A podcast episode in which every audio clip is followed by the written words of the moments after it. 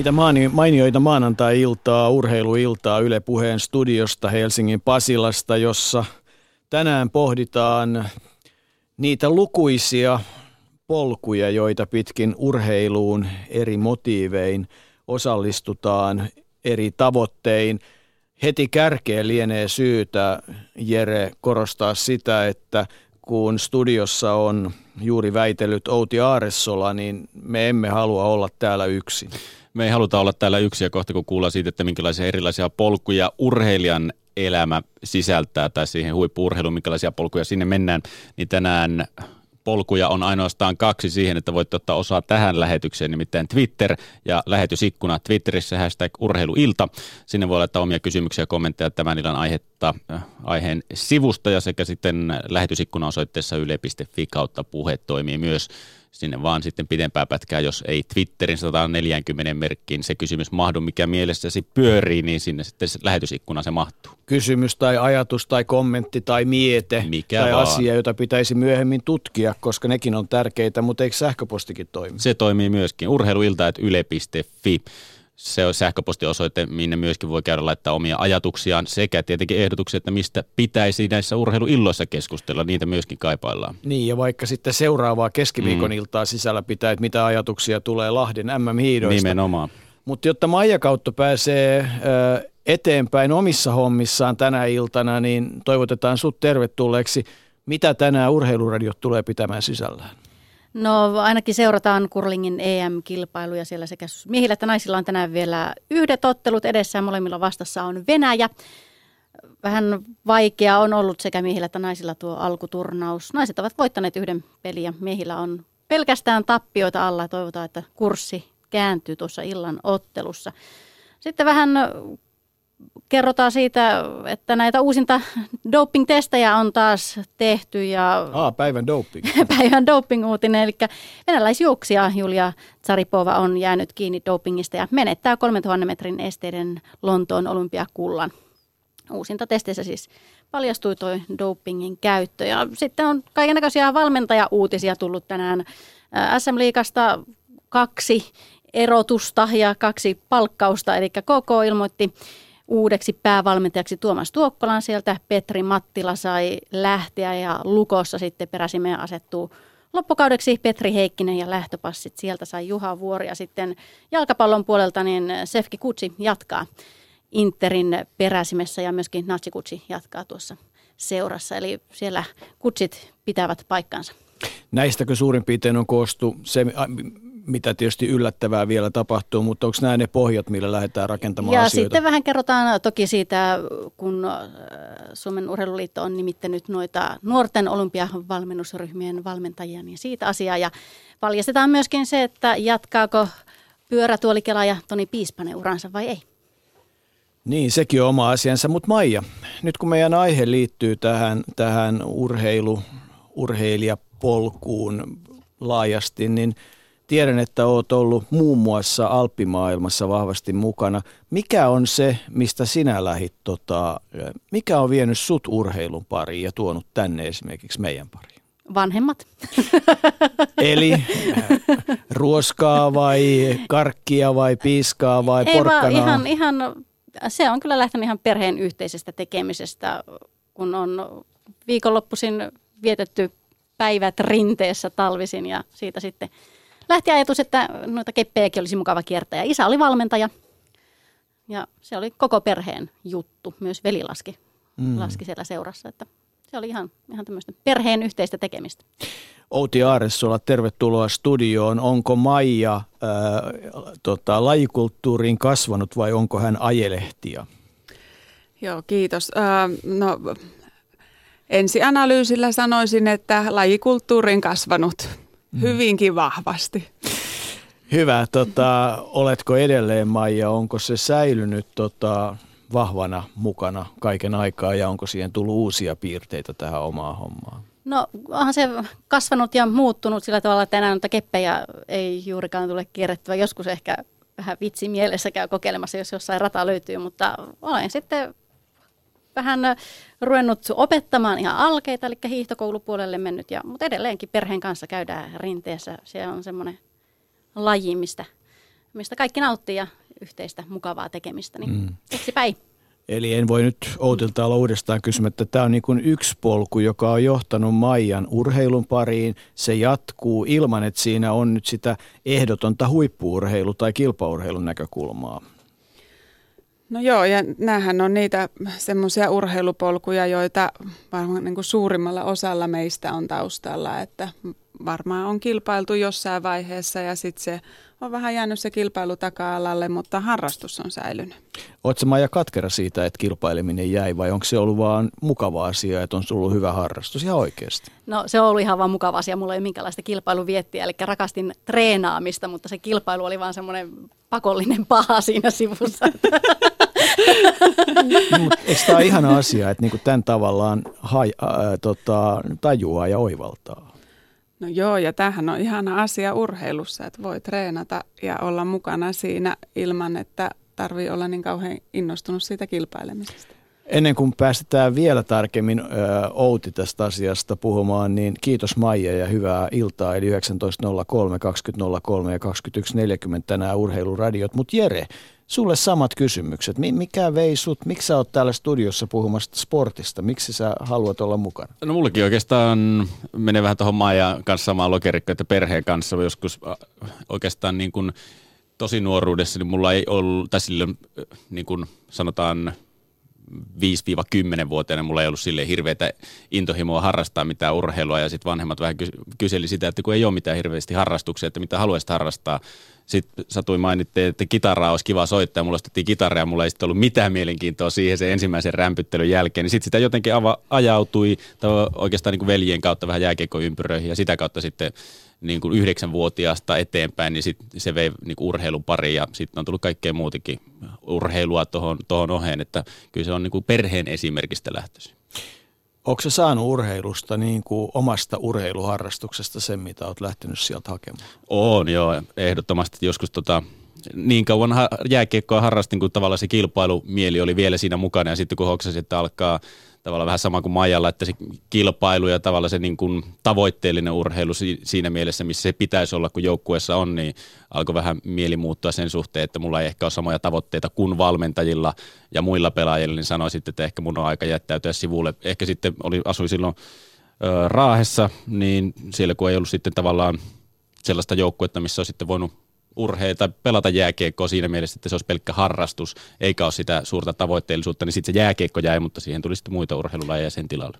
Onko tämä van valmentajien ja muiden toiminta, niin tota, onko sitä jäänyt katkeruutta sulle? Ei missään nimessä mitään katkeruutta. Ehkä se olisi saattanut jonkun aikaa pitempään ehkä kestää se harrastus, jos olisi tullut niin kuin siinä mielessä, jos, jos olisi ollut erilaiset niin kuin tilanteet siinä, mutta en mä usko, että mä edelleenkään tämä olisi mikään ammattijääkiekkoilija tällä hetkellä, vaikka olisi sitä jatkanutkin. Että kyllä mulla jääkiekko edelleen harrastuksena on, että, että ei se niin kuin sitä intoa siihen lajiin ole kitkenyt millään tavalla. Teit oltiin jotain lyhyitä muistiinpanoja tuosta Jeren puhumisesta, niin mitä, mihin kiinnitit huomiota? Joo, kir- kirjoitin tähän, että joukkue puuttuu. Että äh, useinhan vähän käy sitten niin, että, että mm, sitten kun jos harrastaminen on niin kuin enimmillään siellä 10, 11, 12-vuotiailla ja ä, silloin on niitä joukkueita ja ryhmiä, missä olla mukana, mutta sitten kun ä, se harrastaminen alkaa vähenemään, niin sitten hän tulee just joukkueurheilussa ja varsinkin pienillä paikkakunnilla tähän haasteeseen, että vaikka olisi itse innostunut, niin voi olla, että joukkueen toiminta loppuu. Mm. Että ne on sitten niitä sellaisia ulkoisia tekijöitä, jotka siihen urheilupolkuun hyvinkin vahvasti vaikuttaa. No yhtä kaikki. Viime perjantaina tarkastettiin väitöskirjasi ää, nuorten urheilupolut, tutkimus kilpaurheilun sosiaalistu, sosiaalistumisen normeista, pääomista ja toimijuudesta. Mikä sai sut ää, tekemään juuri tästä aiheesta väitöskirjasi? No, um, no ihan alun perin tähän on semmoinen käytännön syy, että tämä lähti liikkeelle kilpaa huippuurheilun tutkimuskeskuksen yhtenä hankkeena. Kansainvälisesti näitä polkuja on tutkittu jo muualla maailmassa, mutta meillä ei oikein Suomessa ollut semmoista vastaavaa tutkimusta olemassa. Ja sitten meidän mm, johtava asiantuntija ja yksikönjohtaja Niilo Konttinen ää, käynnisti tämmöisen tutkimushankkeen ja menin siihen mukaan.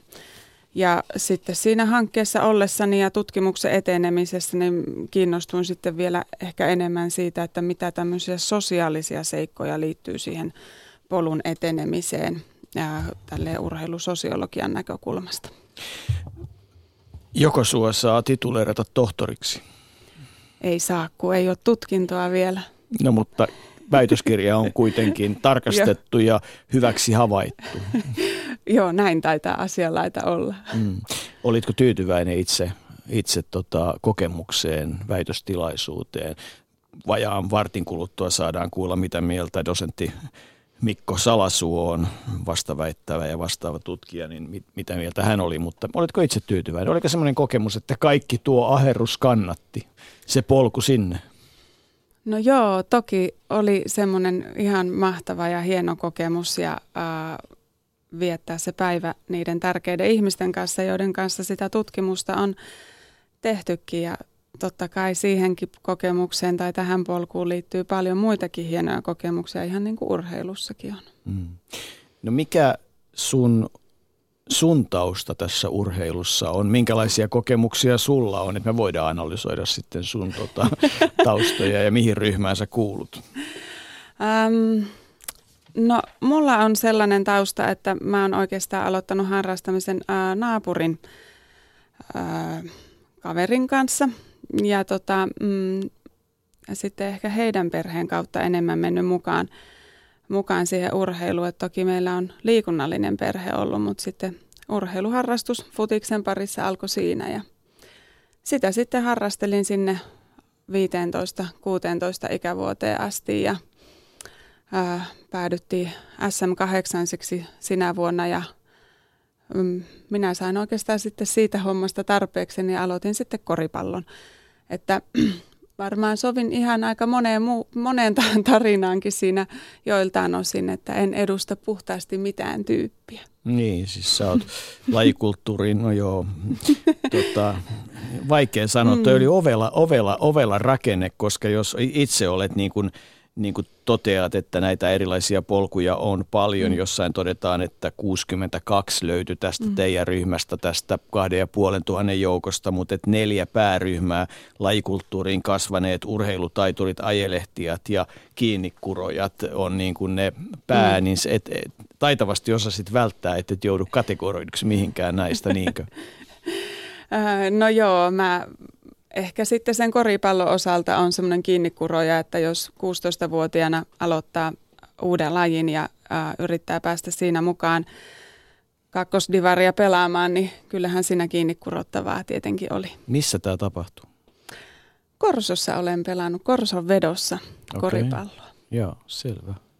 Terveisiä sinne. Niin, Lindströmin Pentti joskus taisi olla ihminen, joka pyöritti siellä muun muassa toimintaa. Joo. Okei. Okay.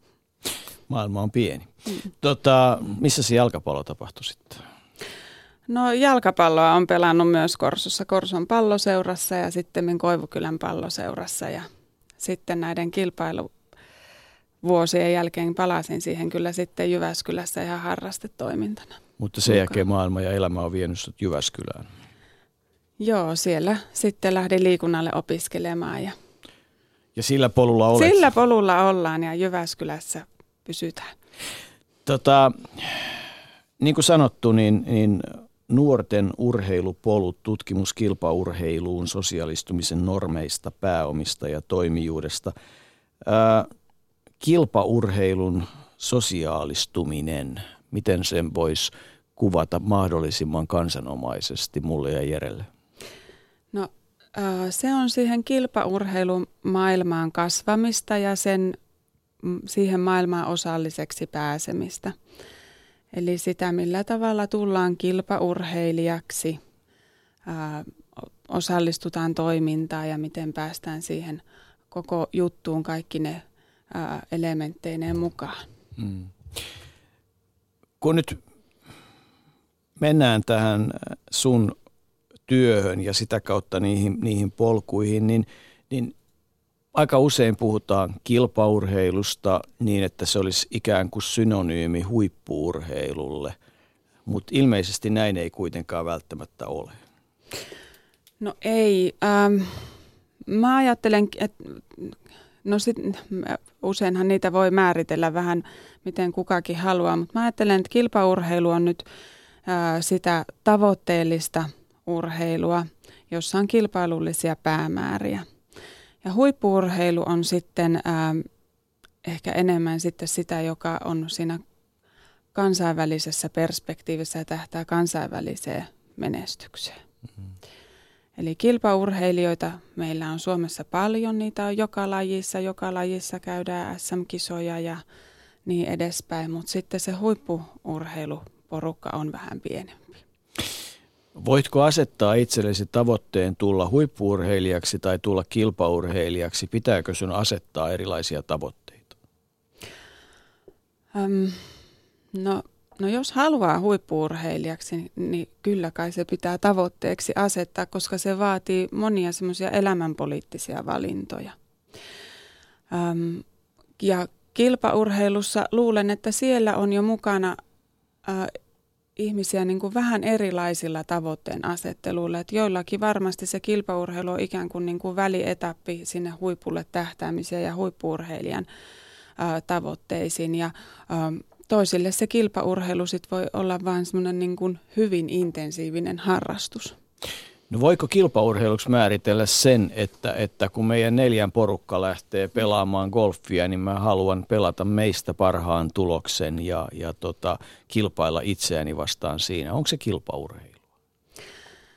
No mä ajattelen, että ehkä tämmöiset niin kuin, äh, tapahtumakohtaiset tavoitteet ei vielä tee susta kilpaurheilijaa. Et siinä täytyy sitten ehkä, ehkä olla semmoisia niin koko kauteen tai johonkin tiettyyn vähän pidempään ajanjaksoon liittyviä tavoitteita. Et se on sitten, kilpaileminenhan on sitten eri asia, että, että niin kuin moni varmaan, jotka lähtee urheiluun, niin haluaa siinä jossain tietyssä kilpailussa voittaa, mutta ei heillä välttämättä ole niin kuin kilpailullisia tavoitteita noin niin kuin pitkässä aikajuoksussa. Henri Kontinen on meille varmaan noussut viime päivinä tutuksi nimeksi. Henri Kontinen ö, voitti siis Tenniksessä nelinpelissä nyt sunnuntaina eli eilen kaiken sen, mitä nyt oikeastaan voi voittaa. Ja, ja hänestä kerrotaan, että, että vanhemmat tekivät hänen eteensä valtavasti työtä, Maria ja Pentti, ja että kolmivuotiaasta asti hän ja myös sitten veli Mikke, joka oli hyvin lupaava, mutta joutui lopettamaan sitten loukkaantumisten kanssa, jotka on myös Henriä vaivannut, niin lapsena kerrotaan, että Henri Kontinen oli lapsena visuaalisti hyvin lahjakas ja, ja, tota, ja sitten sitä kautta on tullut tämä, että hän on ollut hyvin, ilmeisesti hyvin intohimoinen ja vanhemmat on niin kuin lähtenyt tukemaan vahvasti ja nyt 26-vuotiaana hän kuuluu ilmeisesti huippuurheilijana ehdottomasti tota, maailman huippuun. Saatko jotenkin kiinni tästä Henristä noin ö, oman tutkimuksesi ja ajatustesi pohjalta? No, no tämä vanhempien rooli ja äh, vahva mukanaolo on aika tyypillinen tarina siellä menestyneiden urheilijoiden taustalla. Ja, ja onhan se tietysti ihan loogista, että, että kun tukea saat siihen urheilemiseen, niin silloin on niitä mahdollisuuksiakin ehkä enemmän viedä sitä eteenpäin. Öö, no se sitten, mitä tähän niin kuin lahjakkuuteen tulee, niin ähm, no se ei varsinaisesti ole minun tutkimusalaa, mutta jos on niitä tekstejä ymmärtänyt oikein, mitä on lukenut, niin tästä yhä, yhä vaan kiistellään, että mit, mitä, mikä osuus on näillä tämmöisillä – perityillä tai geneettisillä ominaisuuksilla uh, siinä urheilulahjakkuudessa. Mm. No, mennään vielä takaisin sinne. Eli teillä on siis, sulla on ollut tutkimuksessa noin kahden ja puolen tuhannen nuoren urheilijan massa. Kerro ensin, mitä lähdetti, mikä tämä teidän niin kuin, tutkimusmassa oikeastaan oli, tai minkälainen oli tämä tutkimusjoukko? Joo, no um, tämä kyselyaineisto, siinä on se vajaa 2500 vastaajaa ja siinä on 14-15-vuotiaita uh, lisenssiurheilijoita tai harrastajia uh, jääkiekosta, koripallosta, jalkapallosta, yleisurheilusta ja maastohihdosta. Ja he oli siis yläkouluikäisiä. Ja siitä lähdettiin haarukoimaan näitä polkuja muutamalla muuttujalla ja sitten katsottiin vähän, että eroako nämä intensiivisemmin harrastavat jotenkin näistä vähän löyhemmin harrastavista. Ja mm, toinen aineisto tässä tutkimuksessa sitten oli 26 ä, urheilulukiolaisen haastattelut. No, mikä havainto, jos joku havainto, oli susta erityisen mielenkiintoinen? No siihen kyselyaineistoon liittyen äh, ehkä se tärkein havainto on se, että äh, me yritettiin vähän haarukoida tätä varhaisen tai myöhäisen erikoistumisen kysymystä ja vähän sovellettiin sitä omalla tavallamme, mutta äh, siinä aineistossa löydettiin 62 erilaista polkua äh, siihen yläkouluikään mennessä. Öm, ja se oli kyllä varmasti meille kaikille vähän yllätys, että ne polut eivät kasautuneet mihinkään tiettyyn, tai vastaajat eivät kasautuneet mihinkään tiettyyn polkuun, vaan hyvin kuin laveasti ää, tultiin erilaisia polkuja hmm. mukaan urheiluun.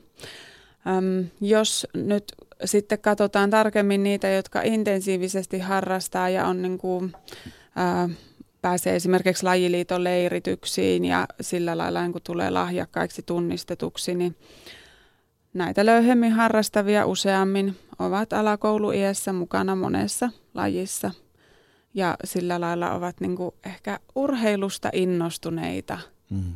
lapsia. No nyt, nyt mä haluan mm. tähän keskittyä erityisesti, koska mun mielestä se, mitä aineistoa ehdin oivalsin, halusin lukea, niin kaikkein eniten niin kuin nousi tuossa tavallaan esiin se, että urheilusta innostuneet lapset, ne halus präjää kaikenlaista, ne halus tehdä kaikenlaisia asioita, ne teki sitä intohimolla ja sitten se johti johonkin. E, ja, ja, ja tota, eikä suinkaan niin, että nyt mä vien sut mikä sinänsä ei ole huono asia ja, ja niinhän tapahtuu, että, että jos mä oon jonkun lajin ihminen, niin aika luonnollista on se, että mun lapseni harrastaa sitä samaa, koska mä vien ne tavallaan niin kuin tuttuun ympäristöön, eli tavallaan ne kasvaa mm. siihen lajikulttuuriin, mm. eikö niin? Mm. Mutta et, et jollakin tavalla tämä innostunut lapsi, urheilusta innostunut lapsi, niin mit, mitä sä sosiologina siitä haluat kuvata? Um, no joo, um, No just kun paljon puhutaan ehkä siitä, että pitääkö harrastaa yhtä vai pitääkö harrastaa kahta lajia, niin äh, mä ehkä kääntäisin sen nimenomaan niin päin, että urheilusta innostuminen näkyy hyvin usein niin, että harrastetaan monella tavalla urheilua. Mm. Ja sittenhän se... Äh, niin kuin alkaa pikkuhiljaa se varmaan ihan sitäkin kautta, että lapset alkaa ymmärtää, että missä mä oon hyvä ja mm, alkaa miettiä, että no olisiko mulla tässä jotain tavoitteita ja, ja sitten tulee tietysti tämä ulkoapäin ohjaus, niin sitten se alkaa niin myöhemmin erikoistumaan siihen johonkin tiettyyn lajiin ja, ja sitten ehkä kokeilla niitä rahkeitaan siinä. Öm, mutta että jotenkin vaikea on niin kuin mutta yhtä hyvinhän voi ajatella niin, että se urheilusta innostuminen joillakin voi näkyä myös niin, että ollaan niin kuin hyvin fanaattisesti siinä jonkun tietyn lajin jutussa mukana. Ehkä harvemmin niin, mutta sellaisiakin lapsia varmasti on ja sitten ehkä haluan välttää sitäkin, että sit heitä niin kuin alettaisiin jotenkin arvottaa tässä, että tässä nyt harrastetaan niin kuin väärin intensiivisesti. Mutta onko tämä niin kuin iso viisaus siinä, että ei pidä niin kuin kategorioida, vaan tota, että oli se sitten mitä tahansa fyysistä aktiivisuutta, mm. niin, niin jos, jos näyttää, että sillä on sitä energiaa, niin ei kun antaa menoksi vaan ja kannustaa, että, että niin kuin kat, et, turha kategorioida, jos se haluaa pelata jääkiekkoa seitsemän tuntia päivässä tai potkii palloa seitsemän tuntia päivässä, niin sen kun sitten potkii, kunhan muut asiat tulee tavallaan hoidettua. Mutta jos se haluaa mennä sinne, tänne, tonne, niin niin kauan kuin se on mahdollista, niin ei kun kannustamaan siihen, että, että kaikki lähtee niin kuin siitä sen kasvavan mm. lapsen näkökulmasta, eikö niin? Mm. Että tämähän on se tärkein asia, eikä niin, että mikä mm. mun motiivini on, että musta olisi kiva nähdä toi mäkihyppääjänä tai jotain muuta. Niin, kyllä mä myös kannustaisin siihen, että, että silloin kun se on vielä helppoa ja ajankohtaista, niin on hyvä kyllä kokeilla kaikenlaisia erilaisia harrastuksia.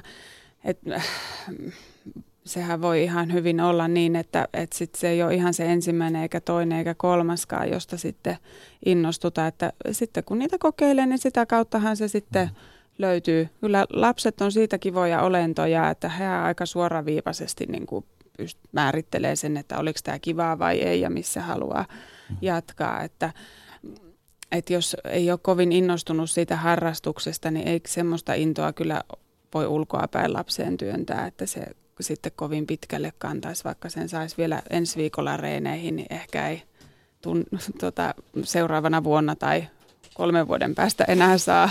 Niin eikö tämä aika, mulla on itselleni jotenkin sellainen ajatus, että tämä on aika suoraviivasta siinä mielessä, että, että tota, jos eletään lauantai-aamu ja kello on puoli yhdeksän ja, ja tota, pitäisi lähteä johonkin turnauspeliin, niin kuin sä lähtisit mm. fudispeliin, niin, niin jos sä sieltä sängyn pohjalta sanot puoli kahdeksan aikaa, että, että että isä, että onko mun pakko lähteä, niin se on signaali jostakin, että toinen, toinen ääripää on sitten se, että se on seitsemältä kassin kanssa, että koska mennään. Mm.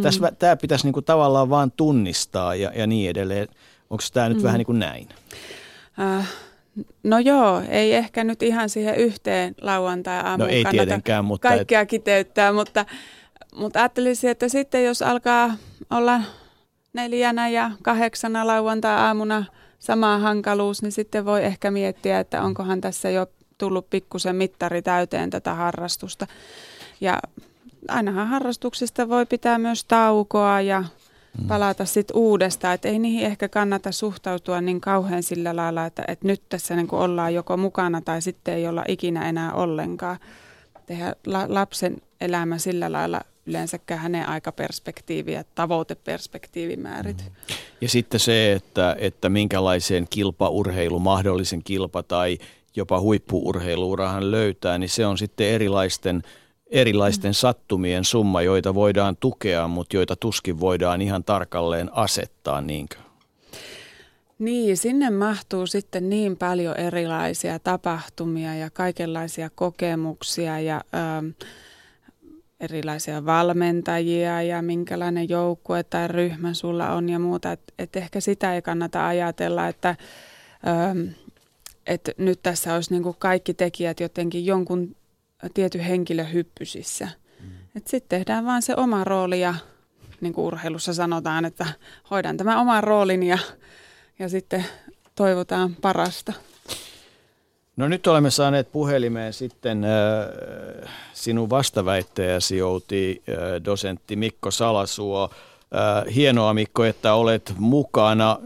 Sano heti kärkeen, kun tietysti joudut erilaisia tutkimuksia paljon lukemaan, niin kuuluiko tämä Outin työ mielenkiintoiseen päähän vai pitikö purra hammasta, kun sitä opiskelit?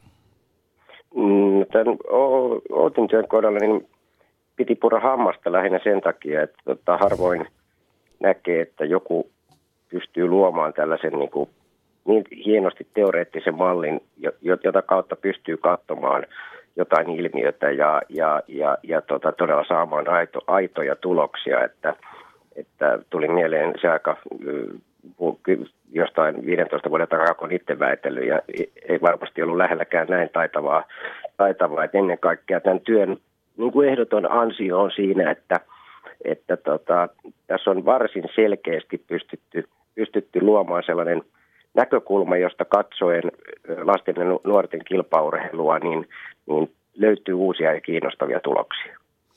No nyt tietysti heti kärkeen se, että, että mitkä sinusta ovat ne kiinnostavimmat tulokset?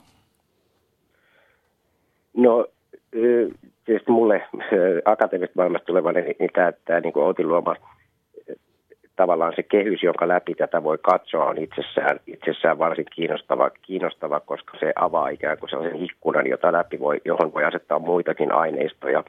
Mutta jos ajatellaan ihan puhtaasti näistä tuloksista, niin ei tämä sinänsä tuottanut yllätyksiä, mutta tieteellä on sellainen kumuloituva luonne, että et kuten, kuten niin kuin Outi, Outi havainnoi, niin, niin ei meillä ole mitään urheilijapolkua ja, ja, ja ehkä semmoista yhtenäistä yhtä polkua ole, ole edes kovin mielekästä, mielekästä luoda, vaan pikemminkin meidän pitäisi miettiä sitä niin päin, että, että kuten Outin kirjan nimessä on nämä normit, niin miten me tehtäisiin niistä normeista sellaisia, että näiden monen erilaisen polun kautta on mahdollista sitten päästä edelleen huipulle, mutta toisaalta myöskin tehdä sen kaltainen liikunta, elämänmittainen liikuntaura itselleen. Mm. Tämähän on niin kuin tähän nyt kun näitä naurettavia nykyajan termejä käytetään, niin, niin tota, niin tämähän on just semmoinen win-win tilanne, että jos ei ole sitä massaa innostuneita lapsia, niin ei ole niitä huippuja, mutta ei ole katsojia, ei ole toimitsijoita, ei ole sitä liikunnallista elämäntapaa, eikä ole sitä, että oikeastaan mitä enemmän on niitä tota, urheiluun innostuneita alakouluikäisiä, niin, niin se parempi se on niin kuin, oli sitten kysymys raadollisesti yhteiskunnan kannalta, puhumattakaan sen yksilön kannalta, unohtamatta kilpa- tai huippuurheilun kannalta. Onko tämä nyt vähän näin sitten? No kyllä se näin on, että, tota, e, että tavallaan, mm, no, mistä mä Outille tuolta vähän, yritin sitä vähän, tota, tai en vähänkään, vaan päätöksessä vähän väänsin sitä eri suunnasta siihen suuntaan, että kyllä se, kyllä se niin on, että, että jos meillä on tavallaan vain yksi väylä, jossa sitten auke, aukeaa ovi ikään kuin vaikka 15 ikävuodessa eteenpäin, joka sulkeutuu heti, peräs, heti, heti perässään, niin tota, se on niin kapea, kapea väylä ja, ja, ja niin tiuka, tiuka, tiukasti normitettu se polku sinne huipulle, että, että oikeastaan Outin, Outin tulosten mukaan voi sanoa, että siitä varsin pieni joukko on niitä, jotka on kulkenut sitä mukamas kulkevaa väylää. Et, et niitä niin kuin tavallaan portteja pitäisi olla paljon enemmän ja niiden ei pitäisi sulkeutua niin aikaisin. Ja, ja otin tässä yhdessä, yhdessä artikkelissahan käsitelläänkin tämmöisiä ö, ikään kuin kiinni kurojia, jotka on vaihtanut pelipaikkaa tai lajia ja, ja, ja, ja heillähän se on hirvittävä paine päällä, että he ei ikään kuin meinaa millään tavoittaa näitä, jotka on, on huipulla, mutta – tässähän on kyse juuri siitä, että normit on väärin tehty. Sehän ei kerro, että etteikö heistä voisi tulla huippuja, vaan heidän pitää saada nämä, tämä huippu kiinni vaikka pelipaikan vaihtamisen jälkeen niin nopeasti ennen kuin se ovi sulkeutuu, että se ei monelta onnistu. Ja, kuin... ja tiedetään varsin hyvin, että eihän siinä ole mitään, mitään järkeä. Meillä on viimeinen ainoa olympiavoittaja, jos olisi ovet suljettu aikaisemmin, niin, niin ei, olisi, tota, ei olisi sitäkään. Ja, ja tämmöinen liikkuminen vaikka pallopeleissä puolustajasta hyökkääjäksi, niin niin ei se olisi kiinni siitä yhdestä vuodesta tai kahdesta vuodesta. Puhuitko, tarkoititko olympia, en halua Saivarilla, mutta tarkoitit varmaan olympiavoittajana häntä, joka tavoittelee nyt nyrkkeilyn Euroopan mestaruutta ja sai pronssia, eli ainoa olympiamitalisti, jos olisi... No, olympiamitalisti, olympiamitalisti hyvä. tietysti. Hyvä, Ehkä tässä, tässä niin alitajuntakin alkaa työntää vähän parempaa menestystä. Niin, näin se menee. Halusin ehkä nostaa se Miran vielä sillä lailla esiin, että hän on tietysti erikoinen tapaus ja oikein hyvä esimerkki, mutta että ei myöskään ihan niin kuin kertakäyttöurheilija siinä mielessä, että tavoittelee nyt sitten taas Euroopan mestaruutta kaiken tuon ruljanssin jälkeen ihan tosissaan niin, että et, et kaikkea lykkyä hänelle. Mutta Outi, ole hyvä. Niin, no tuossa oikeastaan Mikko nosti mun mielestä sen yhden niin kuin olennaisimmista asioista esiin, että, että nyt kun meillä on tämä ikäluokkaurheilu, niin jos meillä on vaikka kimppu 11-vuotiaita tai kimppu 15-vuotiaita, niin nyt ehkä tässä tutkimuksessa aika olennainen havainto on se, että, että siihen hetkeen tullaan kuin hyvin erilaisilla poluilla ja taustoilla ja sitten siinä hetkessä ollaan niin kuin, näyttäydytään ihan erilaisina urheilijoina niin kuin taitoina ja ää, näin, mutta se ei lainkaan määrää sitä, että mitä sen jälkeen voi tapahtua. Mm.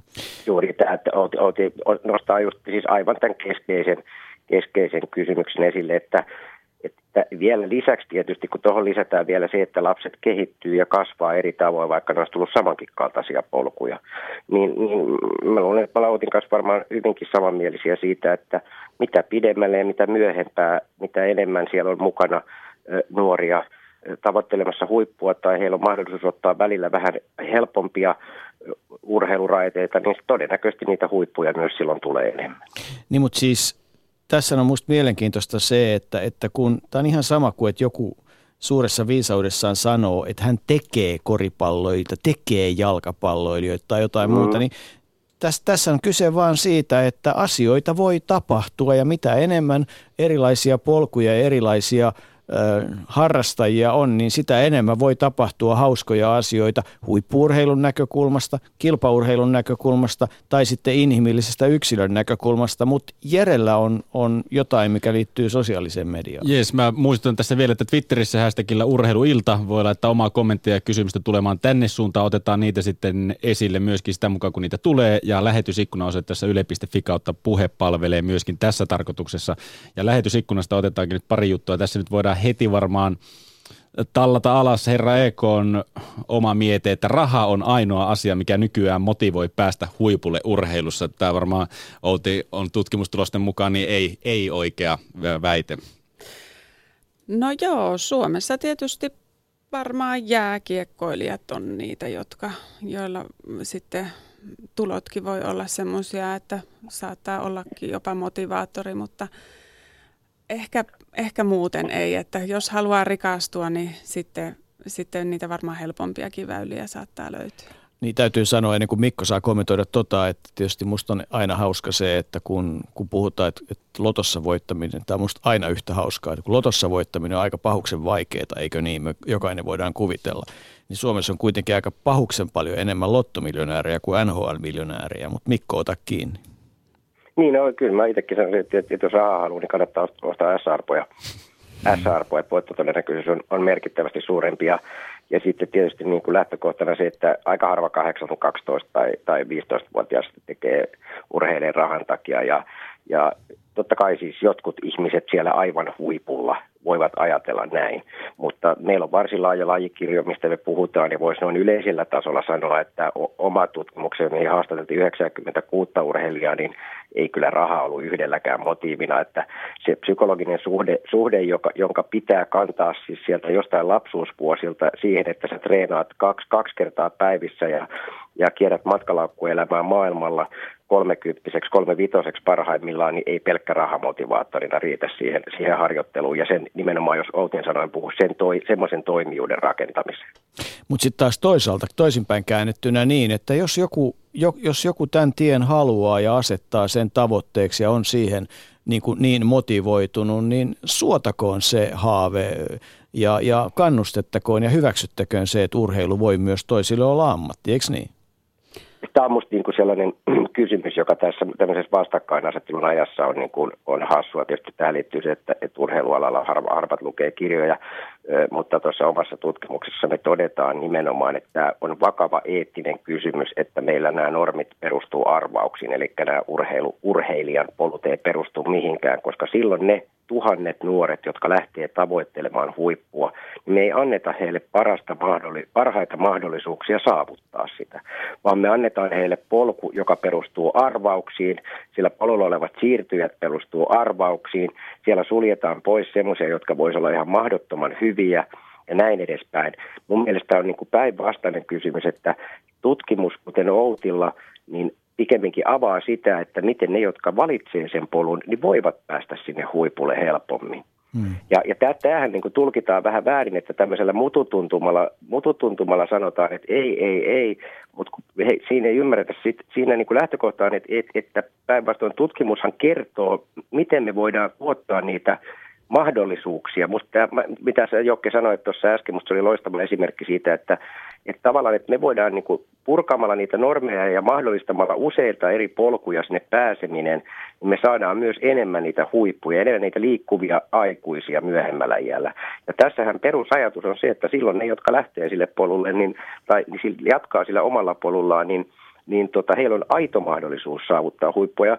Mä en malta olla sanomatta, vaikka mä oon tällä kertaa tämän monesti sanonut, mutta e, kyllä, jos mä katselen tässä viimeaikaisia esimerkiksi olympiakomiteaan liittyviä rahaepäselvyyksiä ja vertaan niitä summia, mistä puhutaan siihen, mitä Suomessa urheilijat saa rahaa, niin kyllähän se vetää aika hiljaiseksi.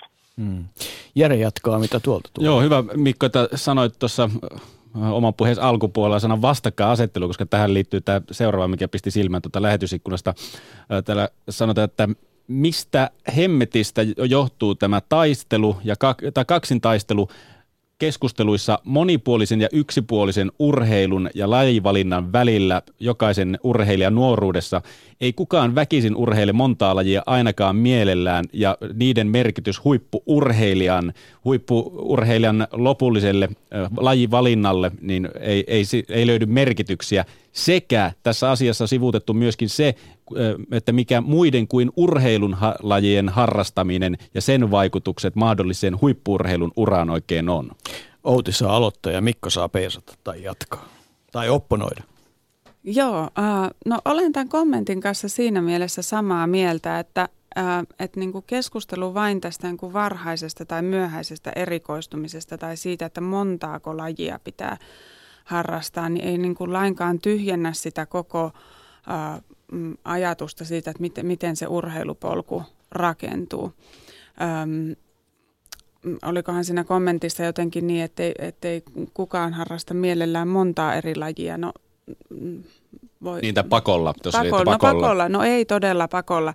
Että niin kuin oikeastaan aikaisemmin sanoin, niin että sit jos joku on todella innostunut siitä yhdestä lajista ja haluaa tehdä sitä, niin se on niin kuin ihan ok. Se on polku sekin. Hmm. Se on jossain niitä sun tutkimuksen pohjalta 1-62 välillä. Se voi olla se mm, ykkönen. Mm, ja sitten se toinen 62 on se, että haluan kokeilla kaikkia tota, sataa eri laji, lajiryhmää, mitä Suomesta tai mm. lajia, mitä löytyy ja, ja, ja niin edelleen. Mm. Että niin kuin tavallaan tässähän se menee. Niin, ehkä olennaisempaa siinä sitten on se niin kuin harrastamisen intensiteetti ja määrä. Joo, että et, et sit jos on mukana pari kertaa viikossa yhden tunnin kovin pitkään, niin se harrastuspolku etenee niin, niin siinä ehkä kyllä jää sitten ne huippuurheilueväät äh, aika vähin. Tai sitten pitää olla todella, todella lahjakas. sitten täytyy olla jo tosi lahjakas. Mutta Mikko Salasuo, ota kiinni tuosta äskeisestä vielä. Tässä on niin kuin musta aivan ö, olennaista – ymmärtää. Eli esimerkiksi Outin tutkimuksessahan on kyse siitä, että Outi on tutkinut nykyisen liikuntajärjestelmän parissa toteutuneita urheilupolkuja. Ja tämä kommentti varmasti liittyy siihen, ja, ja, ja nimenomaan väkisin ei varmaan harrasta, halua kukaan harrastaa. Mutta ehkä voisi kysyä niin päin, että jos meillä olisi mahdollisuus liikkua lajien välillä, niin aika moni varmasti haluaisi harrastaa.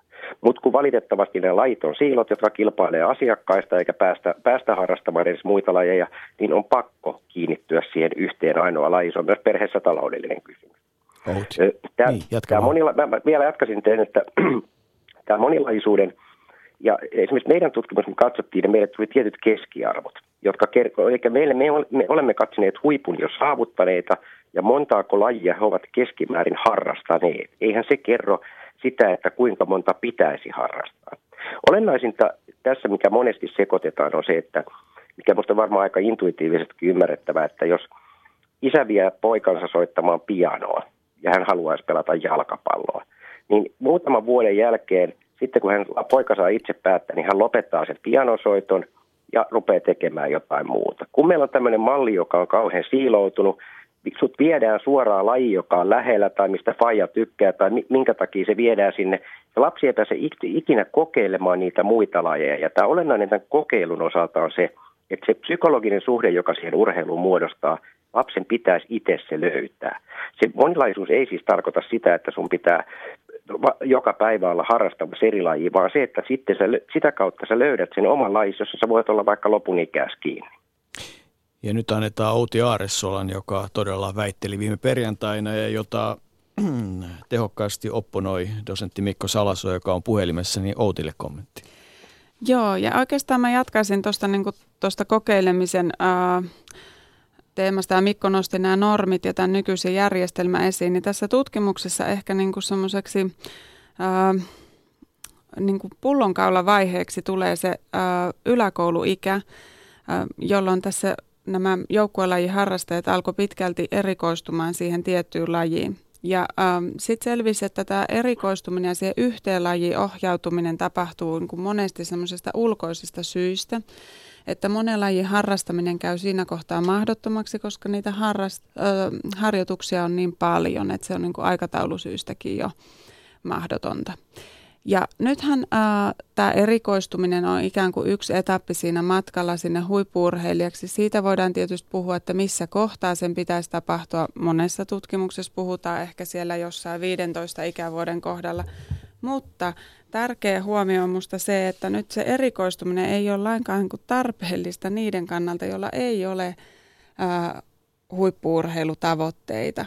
Ja mm. nyt he joutuu ikään kuin tässä järjestelmässä turhaan erikoistumaan siihen yhteen lajiin ja jättämään ne muut harrastukset pois.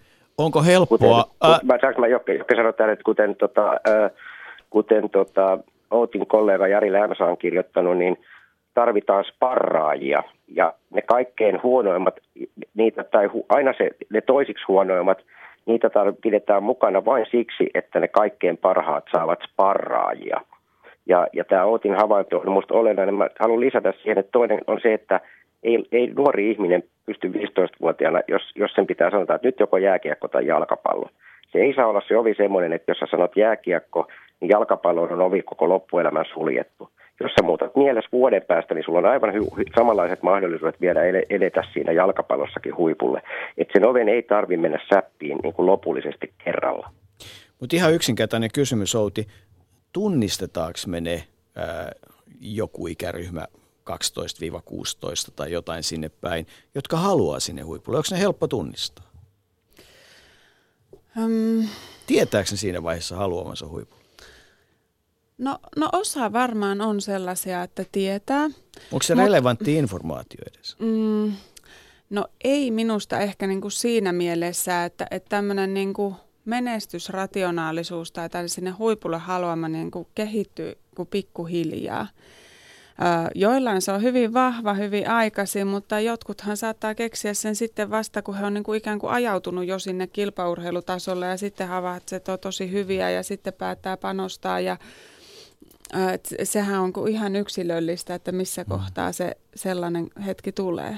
Nyt taas sorutaan mennään ulkopuolelle, mutta tekisi mieli sanoa, että eihän se nyt tietysti on hyvä heittäytyä mukaan ja mennä, koska aina voi sanoa, että riitti kiitti näkemiin. Että siis, et, mm. et, et, niin kuin näähän ei ole on-off-juttuja.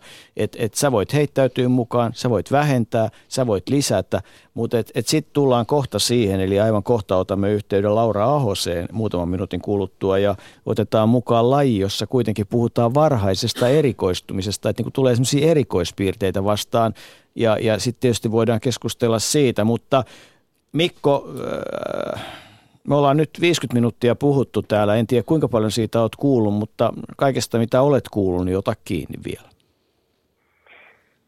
Aika vähän, koska tässä pitää, e, ei nyt ruveta nimeä mainitsemaan, mutta tehdään väitöskirjasta kirjoittaa loppulausuntoa tuonne Jyväskylän yliopistoon, niin tota, tässä on ollut, ollut työtä tehtävänä, mutta ehkä mä otan just kiinni siitä, että, että onko se relevanttia. Siis optimaalisesti meillä kulkisi yksi polku, joka on kova, hieman kilpailullisempi, mutta rinnalla olisi myös muita vaihtoehtoja. Tämä mahdollistaa sen, että me voidaan vaikka yhdessä ikäluokassa tunnistaa, että nämä ovat ne, jotka haluavat eniten huipulle ja he haluavat kehittyä seuraavana vuonna saattaa tilanne muuttua, jolloin meillä olisi tämmöinen malli, joka on Saksassakin tämmöinen valinta uudelleen valinta. Eli, eli siellä voisi vaihdella joka vuosi ne, kenellä on ne motiivit kaikkein korkeimmalla, jotka eniten haluaa sinne huipulle.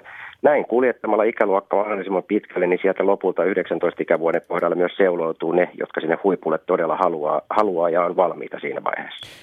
Mutta onko tämä nyt sitten, voidaanko me tähän rakentaa mitään semmoisia normeja, että kun sä nyt sitoudut tähän, niin niin eihän se nyt voi joka päivä tapahtua. Että onko se sitten niin, että voidaanko edellyttää, että sä sitoudut esimerkiksi, nyt sä haluat tähän mukaan, että sä sitoudut tähän nyt sitten vuodeksi tai puoleksi vuodeksi tai niin edelleen, koska onhan siinäkin vuodeksi, jokin... Vuodeksi, tämä on vuosittain tapahtuva niin siis tämä, tämä, tämä niin kuin valinta. Eli just tavallaan näin. se perustuu se ajatus siihen, että sulla on paljon jalkapalloilijoita ja joka vuosi katsotaan, ö, katsotaan että, että ketkä valitaan siihen akatemiajoukkueeseen ja joka, joka seuraavana vuosi lähdetään ikään kuin, ikään kuin nollapöydältä, mutta siellä on se olennainen ero, että sen kaikkein kovimman kilpailullisen joukkueen mukana rinnalla kulkee aina 19 ikävuoteen saakka toinen melko kova kilpailullinen ja vieläkin siinä rinnalla yksi polku. Eli se, se, että jos tulee vuosi väliä, niin sun ei tarvitse lopettaa kokonaan. Sä pääset aina palaamaan, sä pystyt pelaamaan edelleen sen koko, koko vuoden koko vuoden vähän toisenlaisella tasolla. Jos koulussa on kova vuosi, voi ottaa vähän helpomman tason ja palata muutaman vuoden päästä takaisin. Mikko Salasuo, jälleen kerran kiitos mukanaolosta ja, ja olemme ottaneet taas aiheen, jossa on vain yksi totuus ja helppoja vastauksia. Että... Juuri näin ja tota, vielä sen verran haluan tässä julkisestikin toivottaa Outille paljon onnea hienon väitös, väitös, väitöksen, väitöksen vuoksi. Kiitos. Hyvä, kiitos Mikko. No niin, hei. Ylepuheen urheiluiltaa. Nyt saadaan kyllä ihan toivottavasti tovin kuluttua mielenkiintoinen näkökulma siitä, koska tota, on olemassa joitain semmoisia lajeja, kuten voimistelu esimerkiksi tai, tai muut tämmöiset, jossa, niin kuin, jossa tavallaan niille, jotka mahdollisesti tavoittelee huippua, niin se huippu voi mennä ohi, jos ei, jos ei niin kuin tee tiettyjä asioita tai ole tehnyt riittävästi tiettyjä asioita. Tunnistatko tämä Nauti? No, mm, Joo, mm, tietysti tässä nyt tulee ehkä ne normit taas sillä lailla esiin, että, että mm, se, että joku huippu menee ohi, niin saattaa johtua myös siitä, että se järjestelmä on sellainen, että et pääse enää mukaan siihen, vaikka ö, niin kuin yksilöllisenä kehityspolkuna se huippu mm. voisikin tulla, mutta mut järjestelmä poissulkee sen. Mm. Tota, Mutta siinä on just niinku se, että, että jos on oikein ymmärtänyt ja, ja, ja muuta vastaavaa, niin joku balettimaailma tai voimistelumaailma, niin siellä semmoiset tietyt fyysiset vaatimukset on sellaisia, että – jos et oikeaan aikaan tee oikeita asioita suomeksi hyvin varhain, mm. niin, niin sitten tilanne voi olla vaikea. Mutta meidän on turha nyt tätä asiaa sen enempää miettiä. Tervetuloa mukaan keskusteluun rytmisen voimistelun maajoukkueen päävalmentaja Laura Ahonen. Täytyy kysyä, oletko kuunnellut meitä vai tuletko suoraan jostain harjoitusmaailmasta mukaan? Tulen suoraan tuolta Mäkelän rinteen alakerrasta urheilijan polkua toteuttamasta, että en ole kuunnellut yhtään. Okei, no tota, toisin sanoen Laura Ahon, Laura Ahon on tehnyt omia tutkimuksia aikaisemmin. Outi Aressola väitteli perjantaina ja, ja tuota, nimenomaan näistä lukuisista eli poluista. Ja nyt haluttiin mukaan tämmöisen, me voidaan ihan hyvin puhua rytmisestä voimistelusta, ehkä voimistelusta ja tämmöisestä niin kuin varhaisen erikoistumisen lajista. Tota, onko se nyt niin sitten että teidän lajissa, että jos et ole tehnyt riittävästi sen lajin kanssa asioita tiettyyn ikään mennessä, niin se juna meni jo? On varmaan ja sitten voidaan keskustella siitä, että mikä on se tietty ikä. No kerro meille, tota, kun tuntuu siltä, että, että voimistelussa niin kun pitää tehdä aika aikaisin valintoja, jotta on mahdollisuus harrastaa – kilpailla tai tavoitella huippua. Mä tarkoituksella sanoin nämä kolme asiaa samassa lauseessa. Tota, niin kuinka aikaisin ja, ja miten tämä järjestelmä nyt sitten toimii, jotta se olisi niin kuin eettisesti kestävä? No harrastuksen voi aloittaa koska tahansa rytmisessä voimistelussa, myös aikuisiellä. Ää, jos haluaa mukaan kilpapuolelle ja kansallisella tasolla kilpailemaan, niin esimerkiksi 10 ikävuoden jälkeen voi vielä hyvin aloittaa – jos sit oikeasti ajatellaan, että lapsi, jolla on taipumuksia tähän lajiin, ja me halutaan, että mikäli hän murrosiän jälkeenkin haluaa innokkaasti tavoitella niin kuin omaa maksimiaan, niin että hänellä sitten olisi siihen oikeasti mahdollisuudet. Niin ehkä silloin tilanne on sellainen, että hienoa, jos on tullut mukaan alle kouluikäisenä, toki meillä on, ei ihan esihistorialliselta ajalta, vaan esimerkiksi meidän olympiaedustaja vuonna 2000 Sydnissä Heini Lautala rytmisestä voimistelussa, niin hän oli aloittanut lajin harrastamisen 11-vuotiaana. Mm. Eli polkuja on monenlaisia. Mm. Tämä on tietysti se Outin väitöskirjan ajatus siitä, että, että polkuja todella on paljon, mutta onko tänä päivänä voimistelumaailma, no okei, tiedän, että olet rytmisen voimistelun ja voimistelua on niin monenlaista, mutta että onko se raaka maailma siis sillä lailla, että, että oikeasti, jos, sä, jos huipulle haluaa, niin, niin aika paljon pitää olla lajin kanssa tekemisissä kovin varhain. Kuka sen päätöksen voi tehdä? Ja miten sitä ohjataan? No sen päätöksen voi tavallaan tehdä perhe, eli vanhemmat on siinä avainasemassa, että haluaako vanhemmat tarjota lapselleen sellaisen mahdollisuuden, että pääsis kiinni tämän tyyppiseen liikuntaharrastukseen ja saisi ne peruseväät. Ja sitten jos lapsi on oikeasti innostunut, niin sitten tietenkin valmentaja ja vanhemmat keskustelee yhdessä niistä mahdollisuuksista, että minkälaisia harjoitusmahdollisuuksia on tarjolla.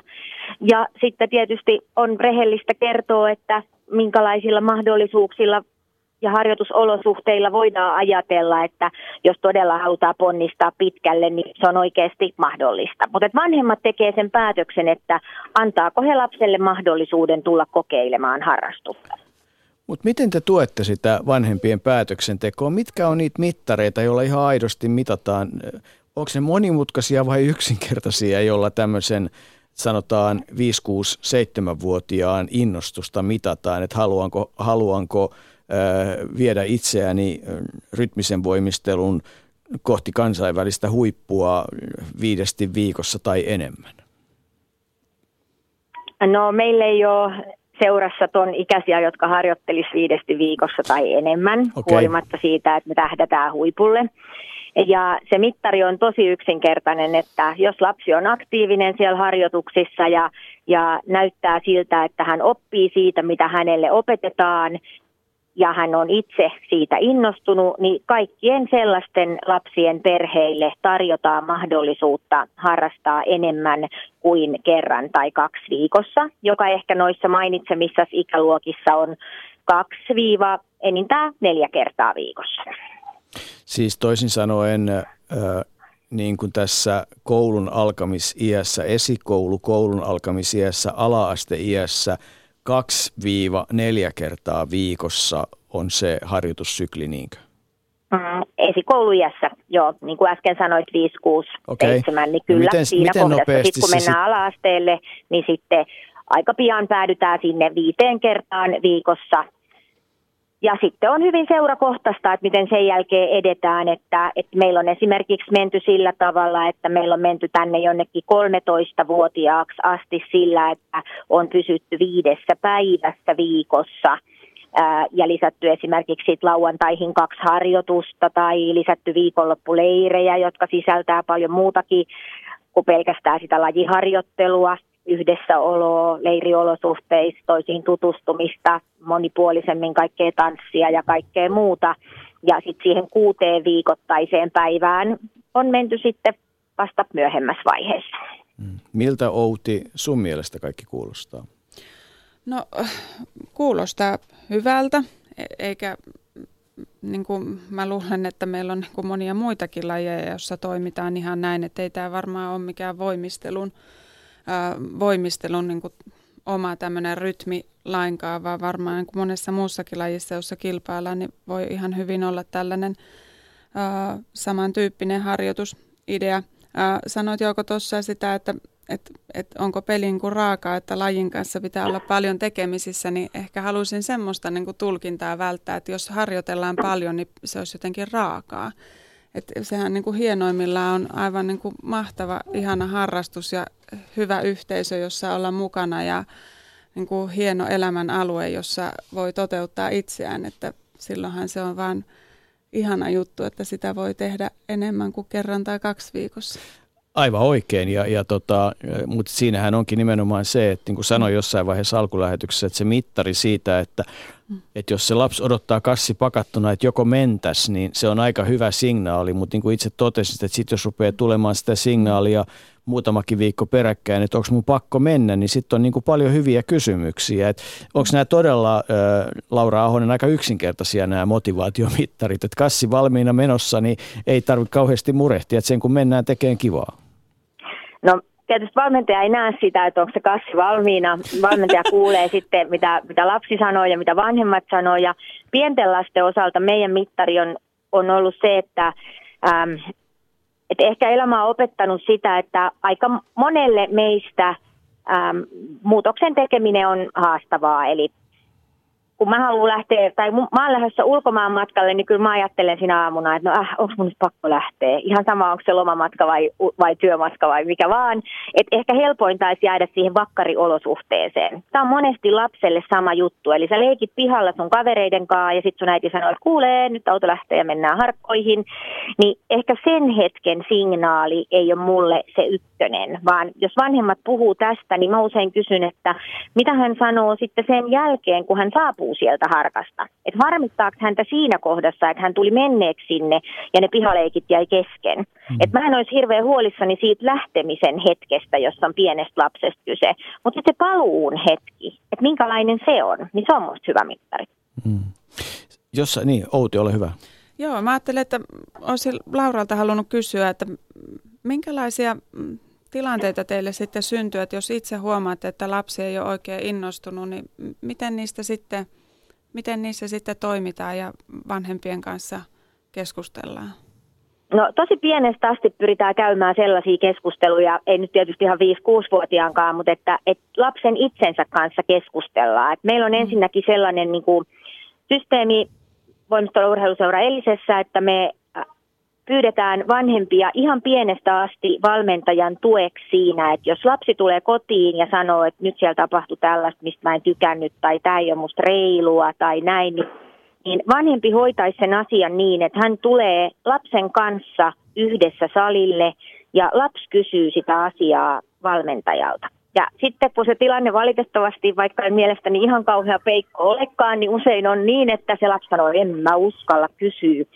Niin sen jälkeen meidän seuraava ohje on, että vanhempi tulee lapsen kanssa ja vanhempi kysyy, mutta lapsi seisoo siinä vieressä. Ja sitten kun se lapsi näkee, että se valmentaja ei muuten saa mitään hepulia, niin silloin se luottamus sitä valmentajaa kohtaan kasvaa. Ja silloin se meidän keskusteluympäristö tulevaisuudessa, myös niissä hankalissa tilanteissa, jolloin ehkä ei ole sitä motivaatiota ihan joka hetkellä, niin on jo ihan toisenlainen kuin, että jos asiat on selvitetty alusta asti pelkästään niin kuin vanhempien kanssa, ja jos jopa voisi sanoa niin kuin lapsen selän takana. Tämä on niin kuin se maailma, mihin me yritetään kasvaa ja siinä maailmassa sitten ratkoa niitä mahdollisia motivaatiohaasteita, joita ihan varmasti jokaiselle joskus tulee ja mulla on tapana lapsillekin sanoa, että lähteekö sun äiti joka aamu riemusta kiljuen sinne, minne hän on menossa. Että ei varmaan me kukaan ehkä ihan joka aamu. Se, mikä Laura Ahonen, kun soitin sinulle, niin kiinnitti korviin, niin oli se, että olet joutunut kokemaan myös sit, sit semmoisia tilanteita, jossa äärimmäisen motivoituneet teini-ikäiset sanoo, että miksei kukaan kertonut mulle sit silloin tavallaan siellä esikoulu- tai ala-aste-iällä, että olisi voinut tehdä näitä, näitä juttuja, että et sen mm. takia juna meni ohi. Tunnistatko tämän? Joo, tunnistan. On ollut sellaisia lapsia, jotka tulee itse harrastukseen ehkä kymmenvuotiaana. He on nähnyt televisiosta aina, kun on jotkut hienot arvokisat, mitä televisioidaan. Sen jälkeen tulee puhelinsoittoja. Ja esimerkiksi kymmenvuotiaana, kun tulee, niin täytyy olla aika hyvät lähiominaisuudet niin kuin syntymälahjana ja sitten esimerkiksi jos on vaikka balettitausta tai tämän tyyppistä, niin siitä voi olla tosi merkittävä apu. Silloin voidaan vielä ponnistaa, mutta sitten on niitä, jotka ei ole ollut tämän tyyppisessä harrastuksessa mukana ja sitten joskus 12-13-vuotiaana joudutaan oikeasti toteamaan, että sinne minne sä halusit, niin sinne ei kyllä mitenkään enää ehdi. Ja surullisimmassa tilanteessa lapsi itkee mun olkaa vasta ja sanoo, että miksei mun vanhemmat tuonut mua tänne ajoissa. Mitä sitten tehdään? No sitten mietitään yhdessä sen nuoren kanssa, että mitä kaikki ne asiat on, mistä hän tässä lajissa pitää ja mitkä on hänelle tärkeitä. Hmm. Ja kun ne asiat on löydetty, niin sitten mietitään, että miten hän voi harrastaa tätä lajia niin, että hän pääsee nauttimaan niistä haluttaviksi ja hyviksi kokemista asioista, esimerkiksi esiintymisten, gymnaistraada-tyyppisen toiminnan muodossa, pääsee kansainvälisille voimistelufestareille, esiintyy, pääsee apuvalmentajaksi, että jos sä oikeasti haluat, niin sun missio on se, että haluat tavoitella huippua ja sä et urheilijana voi, niin silloin aika nuoretkin meillä on halukkaita aloittaa apuvalmentajina ja seura kouluttaa heitä siihen ja silloin he pääsee sitten sitä kautta mukaan sinne voimistelun huippumaailmaan, jos innostusta ja osaamista ja taitoa riittää. Ja tässä kohdassa on ehkä pakko sanoa, että aika moni meistä pitkää tehne, työtä tehneistä valmentajista, niin ei me ehkä oltu itse ihan urheilun huipulla. Mm. Mitä Outi tuosta sanot? No mä, mä vähän niin kuin liikutuinkin tässä, kun mä kuuntelin tätä näin, että että tämähän on, niin kuin, kuulostaa aivan ihanalta ja hienolta toimintamallilta, koska niitä niin kuin nimenomaan, niin kuin Laura sanoi, niitä merkityksellisiä asioita siinä harrastuksessahan on hirveän paljon muitakin kuin se, että äh, kuinka voin menestyä tässä. Äh, ja niin kuin, nyt sikäli mikäli lähetystä kuuntelee monen muunkin lajin edustajat, niin toivottavasti tätä toimintamallia voidaan sitten viedä muihinkin lajeihin ja seuroihin. Sitten istutaan alas ja mietitään, että no miten tässä nyt voisi olla mukana. Ja mm, tiedän esimerkiksi, että jossain lajeissa tehdään tuolla meidänkin Jyväskylän puolella niin seurayhteistyötä siinä sillä tavalla, että yritetään varmistaa, että jos ei meidän seurassa ole nyt just sellaista ryhmää tai joukkuetta, niin on niin kuin päätetty neljän seuran yhteistyössä miettiä, että aina olisi jokaiselle osoittaa joku paikka, missä voi harrastusta jatkaa tai olla mukana toiminnassa. Mm. Merkityksellisiä asioita on muitakin kuin mitali arvokisoissa. On varmaan yksi sellainen lause, mikä voidaan kirjata tästä lähetyksestä mm. muistiin. Mitäs, onko se Laura semmoinen, mikä, mikä sopii hyvin sun ajatusmaailmaan? Joo, se on niin kuin tämä matka, niin kuin olympiakomitean kaveritkin on siitä asti, kun tällä tasolla on tehty, niin sanonut aina, että se matka on myös tosi tärkeä ja, ja se matka yhdessä ei ole vaan sitä, miten opitaan, että miten heitetään pallo jonnekin tiettyyn paikkaan tai miten saadaan jalka mahdollisimman lähelle korvaa, vaan kyllähän se on kaikkea sitä, mitä Suomen mestari monelta vuodelta Julia Romanjuk sanoo kirjoituksessaan seuran nettisivuilla, että siellä hän oppi ne asiat elämää varten, joissa hän oli todella edelläkäyjä ja omasi mielestään paljon enemmän kuin monet opiskelutoverinsa aloittaessaan kauppatieteiden opinnot. Eli hän oppi toimimaan ryhmässä ja hän oppi pyytämään apua ja hän oppi keskittymään ja hän oppi asettaa tavoitteita ja sietää pettymyksiä. Kaikki näitä asioita voi turvallisten aikuisten kanssa oppia urheilussa – jos kaikki menee hyvin. Aika hauskaa, että ne oli kaikki niitä asioita, jotka tuota, muutamasta ää, Outin artikkelista kaivoin esiin. Mä alleviivasin oikeastaan just noita samoja asioita. Että nämä varmaan on noussut sullakin Outi esiin vahvasti nimenomaan. Joo, ja on tästä ihan kansainvälisiä tutkimuksiakin, missä tämmöistä niin kuin erilaista nuorisotoimintaa on arvioitu nimenomaan ehkä tämmöisillä niin kuin psyykkisillä taidoilla ja tekijöillä, että mitä urheilusta saavutetaan, niin ne on juuri tämän kaltaisia juttuja, joita Laura mm. luetteli. Onko tämä, Laura Ahonen, onko tämä, onko tämä niin kuin, jos ajatellaan sitten ihan, ihan tosi kapeasti sen huippuurheilunkin näkökulmasta, niin onko tämä asia niin, että että kun me vaan niin kuin maltetaan tehdä asioita ja antaa niiden tietyllä tavalla tapahtua ja, ja niin kuin tehdään ikään kuin oikeita asioita, niin ei me silloin oikeastaan voida välttää sitä, että joskus tulee niitä, niitä tavallaan niitä mitalleja kierilajeista, vähän noin niin kuin karikoiden. No silloin ainakin se mahdollisuus, että jos me ollaan niin kuin ainakin oivallettu se ja toivottavasti saatu pienet urheilijat, joilla on usein hirvittävä nälkä saada niitä mitaleja kauhean nopeasti. Ja ehkä joissain tapauksissa heidän vanhemmillakin on kauhean nälkä, että niitä sijoituksia ja mitaleja pitäisi saada nopeasti. Niin jos me ollaan päästy niin kuin sellaiseen luottamussuhteeseen lasten ja vanhempien kanssa, että, että meillä on sellainen tunnelma, että kun me tänä vuonna kehitetään meidän lajissa jotain tiettyä fyysistä ominaisuutta ja ja ensi kuussa panostetaan keskittymiseen ja seuraavassa kuukaudessa panostetaan tässä harjoittelussa johonkin kolmanteen asiaan. Ja oikeasti mietitään, että ei vaan, että ne on meillä tavoitteina, että nyt mä haluan keskittyä tohon, vaan mietitään sitä ja nuoret ja lapset miettii itse sitä, että okei, mä just tuun tuolta salista ylös ja kaveri sanoi, 12-vuotias sanoi, että mä haluan nyt, kun SM-kisat meni, niin mä haluan panostaa siihen, että mun tulee parempi keskivartalon hallinta. Sitten me aloitettiin seuraavaa kohtaa harjoituksessa, niin mä sanoin, että no nyt mieti, mitä se tarkoittaa tässä kohdassa tätä harjoitusta, että, että jotta sä voit joka päivä edistää sitä asiaa, minkä sä just äsken sanoit sun tavoitteeksi. Jos me päästään niin pyörii tässä maailmassa ja, ja sitten me saadaan hoitumaan kaikki tämä kouluyhteistyö, tämä tukitoimipuoli, että on oikeasti lihashuoltoa ja on fysioterapeutti tekemässä lihastasapainokartoituksia ja on urheilijan terveystarkastukset ja tarvittaisiin ravitsemusneuvontaa, jos THL lapsiperheiden ravitsemussuositukset ei jostain syystä riittäisi, vaikka mun mielestä ne kyllä riittäisi.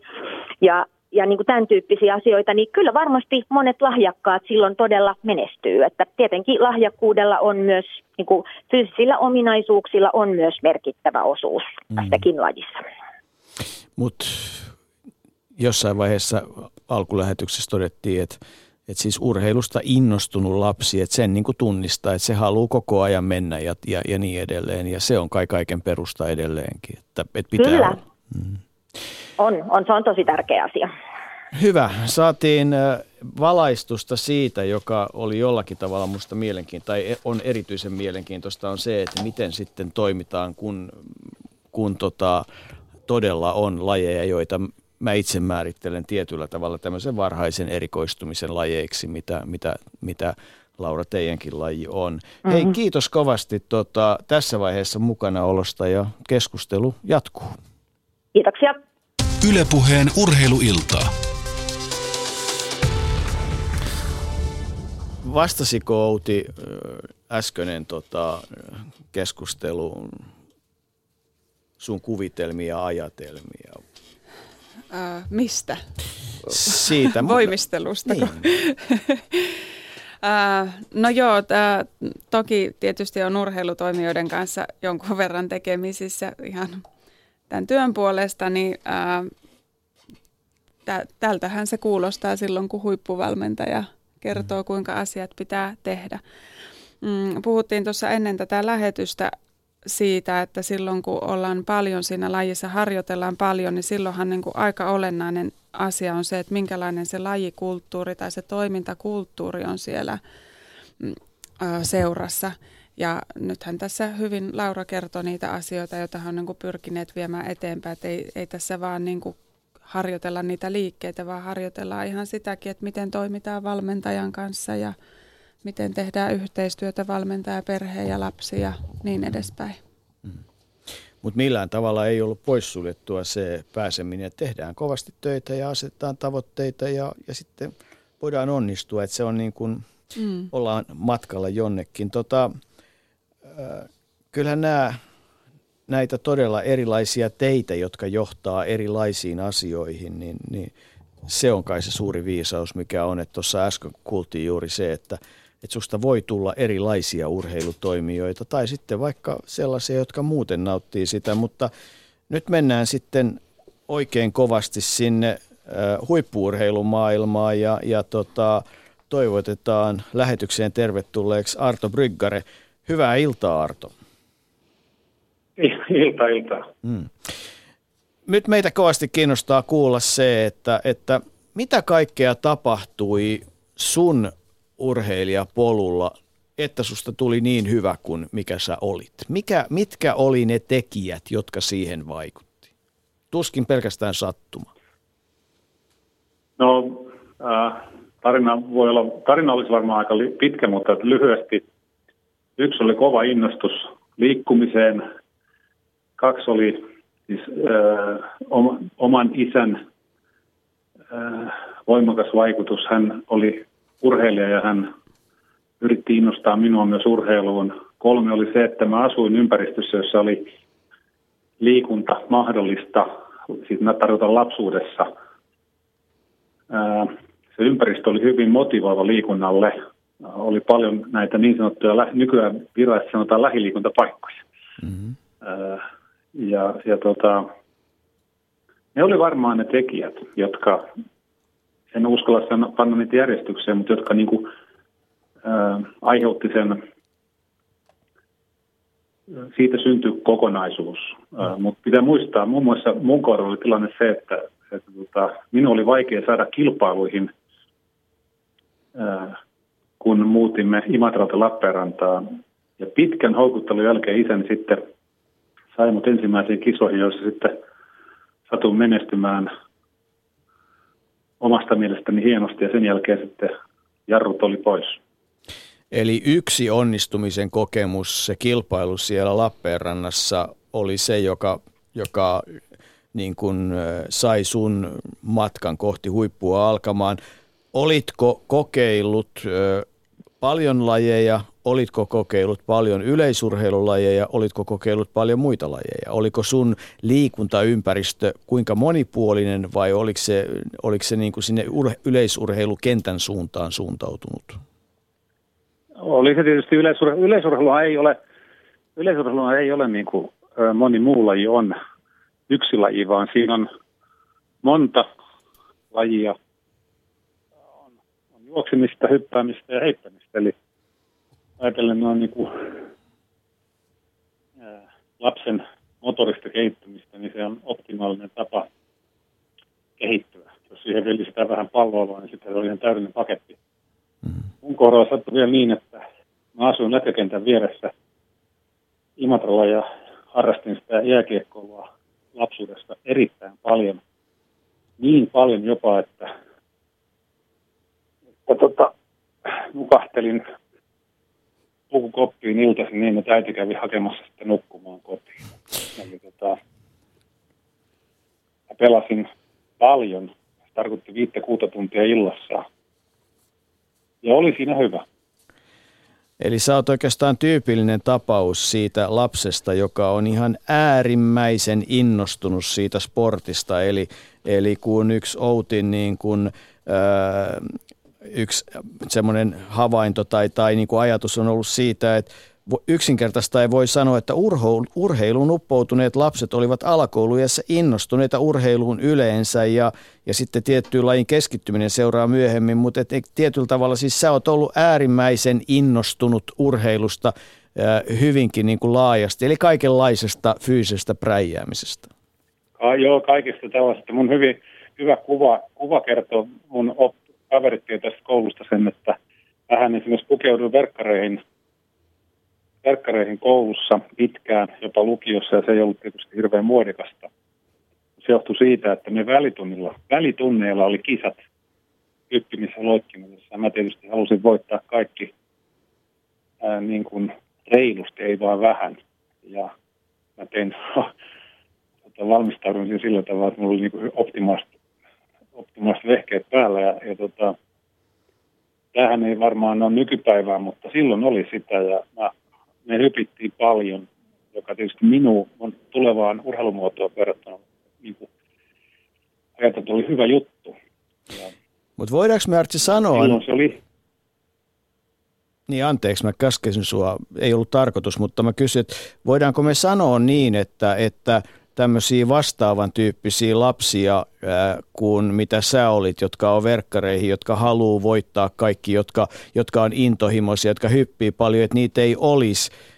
Miten mä melkein väittäisin, että kyllä niitä varmaan jossakin on, mutta että, että tietysti maailma on jollain lailla erilainen, mutta en, en usko, etteikö niitä olisi. Mutta kerro eteenpäin sitä omaa tarinaa, koska se on nyt ihan äärimmäisen siis mielenkiintoinen. Mä, mä, uskon, mä, uskon, joo, mä uskon, että niitä on paljonkin. Ja, ja tota, ja siis poikia, erityisesti poikia, mä väitän, että tässä pojilla ja tytöillä on isoja eroja, mutta pojille, pojille urheilu, urheiliminen kamppailu on luonteenomaisempaa nuoruudessa äh, tytöille. Tämä voi olla nyt julkea väite, mutta väitänpä näin. Ja, ja, tota, ja sitten tietysti se, kyllä äh, se varmaan on siellä studiossa kuultukin jo, että kyllähän se kotiin, kodin sopivan, sopivanlainen innostus. Siis ei sellainen innostaminen, että nyt lähdetään poika reeneihin ja otan ne, vaat, otan ne vehkeet mukaan, vaan sellainen innostus, jossa on rajat, jossa koulunkäynti on tärkeää. Mulla esimerkiksi oli sellainen raja, että mä sain urheilla, jos mä kävin koulua. Mutta jos koulu ei luistanut, niin urheilulle tuli stoppi. Ja koska mä halusin urheilla, niin piti käydä koulua, tai mä kävin koulua ja menestynkin siinä, eli ää, ei isä mulle miettinyt sitä, että tuosta pojasta tehdään huippurheilija, vaan että isä ajatteli niin, että urheilu on ihan hyvä, mutta koulua pitää käydä. Hmm. Syntyi sellainen sopiva balanssi. Joskus tuntui vähän rankalta, mutta syntyi sellainen sopiva balanssi näiden sekä koulunkäynnin että urheilun suhteen. Ja, ja mun mielestä on tärkeää, että lapset oppii nuorena niin tämän elämän kokonaisuuden mahdollisimman aikaisin, johon liittyy opiskelu tärkeänä osana ja sitten liikkuminen mm. ja kavereiden kanssa olo. Mulle jäi ehkä se kaveriporukka sitten kyllä kapeaksi nuoruudessa johtuen siitä, että koulunkäynti ja urheilu vei aika paljon aikaa ja mä en niin roikkunut missään. Olitko Arto Bryggaren lahjakas? Onko olemassa lahjakkuutta?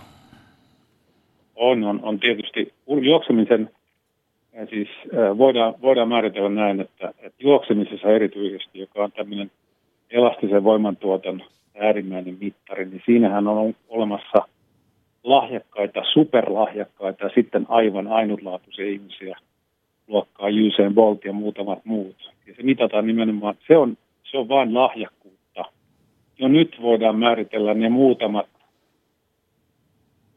juoksijat, jotka taistelee Tokion 100 metrin kultamitalista. Se on, se on, niin, se on niin raju laji. Mut, ja mulla oli tiettyä elastista lahjakkuutta ja sitten kokoa, eli se ei ole, ei ole niin kuin suoraan sanon harvinaista, että on 190 plus 190 senttinen kaveri vielä kimmossa.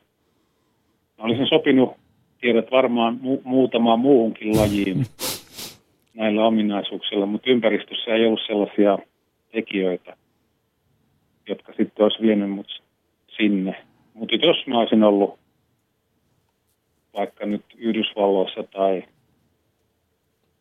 tai vaikka Espanjassa, niin voi olla, että koripallo olisi ollut mun laji, koska, koska siitä mä oon ollut aina kiinnostunut, ihastunut, mutta en asunut semmoisessa ympäristössä, jossa mä olisin riittävän aikaisesti saanut sellaisen peruskoulun.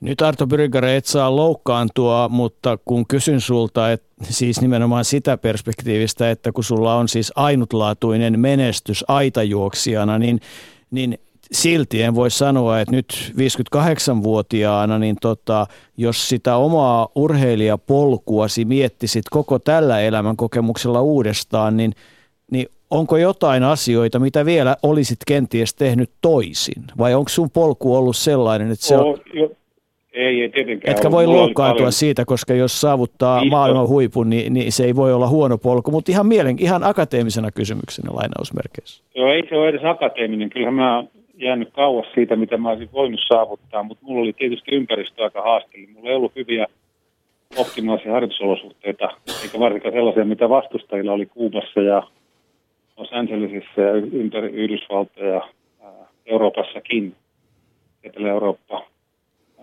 Ympäristö oli Lappeenrannassa erinomaisen heikko, ja oikeastaan Suomessakin. Ja, ja se kyllä vaikutti mun lopullisiin menestyksiin, että vaadittiin aika kovaa sisua taistella valtavien vammamäärien kanssa, koska me joudun harjoittelemaan rajuissa olosuhteissa, nolla-asteessa, viikkareilla, kylmissä, hyvin kylmissä olosuhteissa, pimeässä. Tämä menee jo itkun puolelle. Mutta... Itken ihan vapaasti, kun urheilu on suuria tunteita. Joo, mutta löysin, löysin itteni siis usein, koska mulla ei ollut mitään, ei ollut vahtomuovia seinissä, niin mä juoksin täysillä seiniä päin. Ja silloin oli toinen sivusta mustelmilla, ei siis ollut pieni mustelma, vaan se oli koko toinen kylki mustelma, täysin ja täysin juossa. Mä kerran juoksin, kerran juoksin Imatralla oven läpi niin, että koko seinä kaatuu.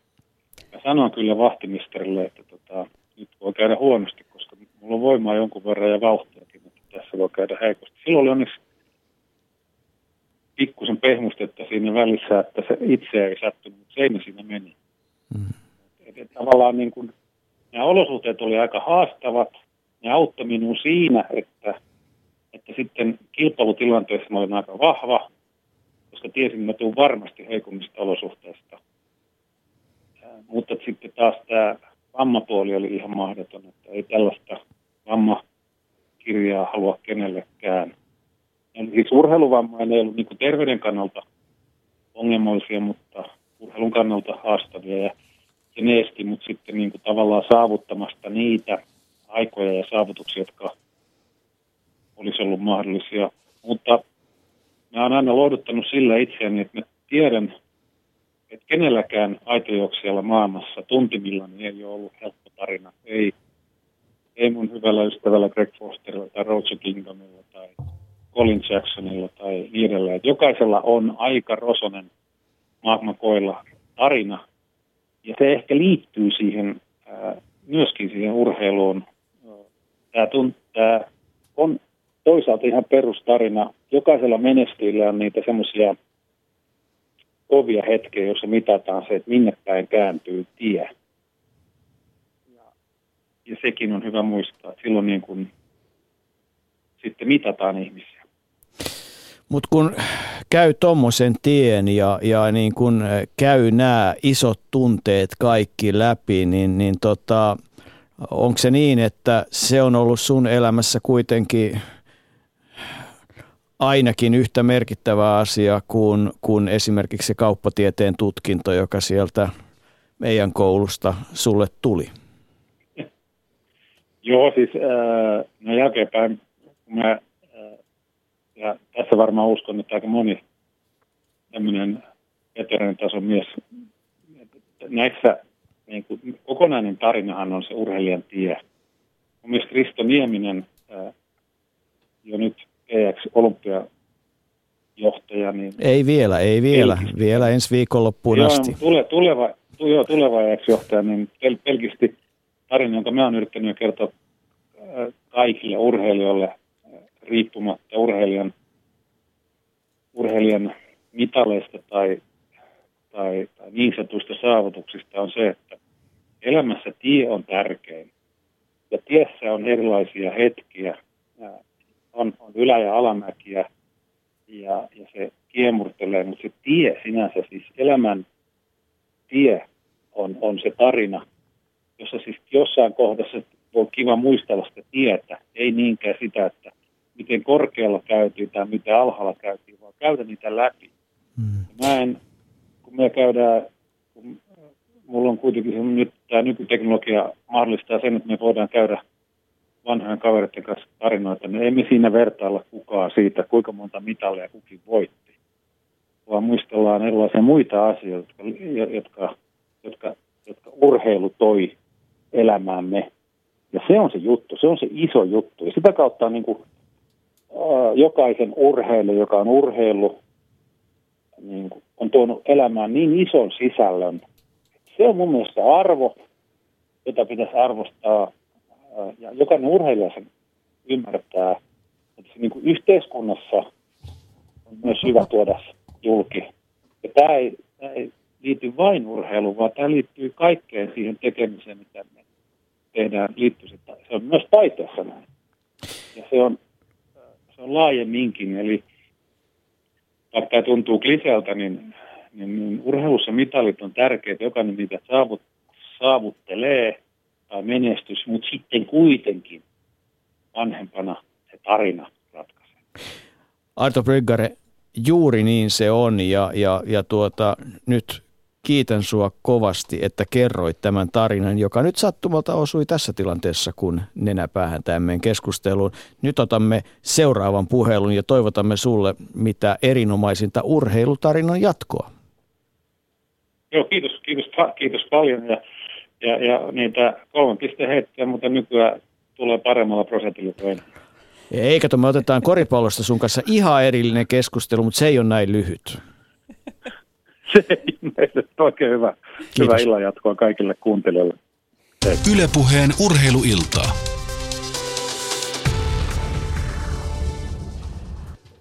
Niin, Arto Bryggare sanoi musta aika hyvin sen, siis sanoi, kertoi siitä, siitä tarinasta, siitä tiestä, eli et, niin kuin tavallaan se, että mitä hän, hän ei tuonut yhtään mitalia esiin, hän kertoi sitä matkaa ja, ja sitä matkaa, jonka hän on kokenut, vienyt sen loppuun asti, mutta sitten just se, Outi, että – Outi Aaressola, että, että tota, sille matkalle voi lähteä mukaan, jos haluaa lähteä ja se ei ole elinkautinen tuomio. Sieltä pääsee aina pois ja sitä reittiä voi muuttaa, niin kuin on todettu, että, että tota, jos haluaa kokeilla, niin ei kun mukaan, mutta jos haluaa pois, niin sitten pääsee, eikö niin? Hmm. Niin, ja tässä oikeastaan tuli se, mitä Laura Ahonenkin toi, että siinä on niitä monia muitakin merkityksiä kuin ne mitalit. Ja esimerkiksi Kiira Korpihan sanoi silloin hyvin, kun lopetti tässä uransa, niin ää, tässä tiedotustilaisuudessa, kun häneltä kysyttiin, että mitä on jäänyt mieleen ja, tai mikä on ollut mieleenpainuvinta, niin hän sanoi, että kyllä ne ehkä sitten kuitenkin on ne ihmiset, jotka tähän mm. matkan varrelle on osunut. Että, että urheilusta saa monia muitakin juttuja kuin menestystä. Studiossa on siis vieraana viime perjantaina väitellyt Outi Aaressola, nuorten urheilija Polut tutkimus kirpaurheilun sosiaalistumisen normeista, pääomista ja toimijuudesta. Teit vielä muistiinpanoja tuosta, mitä Arto Bryggare, tai laitoit raapustit jotain paperille. Oliko siinä jotain, mitä meillekin voisit kertoa? No joo, ähm, Arto siinä puhui siitä, että, että erityisesti pojat on tämmöisiä, jotka äh, paljon niin kuin kilpailee keskenään ja harrastaa omatoimisesti. Mm, no mä en tätä varsinaisesti tutkinut, enkä paljon tätä sukupuolinäkökulmaa tässä katsonut, mutta kyllä se vähän nousi tässä minunkin tutkimuksessa esiin, että semmoiset, jotka paljon niin kuin omatoimisesti puuhailee ja rakentelee niitä hyppyriä ja näin, niin ne, se on niin kuin tyypillisempää pojille. Ja varmaan silloin täytyisi vähän miettiä, että millä lailla sitä tyttöjen tämän tyyppistä harrastamista voisi tukea jatkossa paremmin. Nyt ollaan saatu puhelimeen myös Pohjoishaagan yhteiskoulun nimenomaan urheilulukion ja urhe- urheilullisen yläasteen rehtori Tuomas Raja. Tota, Outi, tutkit myös uh, urheilulukiolaisia, eikö niin? Mitä sieltä tuli vastaan ennen kuin päästään Tuokki kommentoimaan?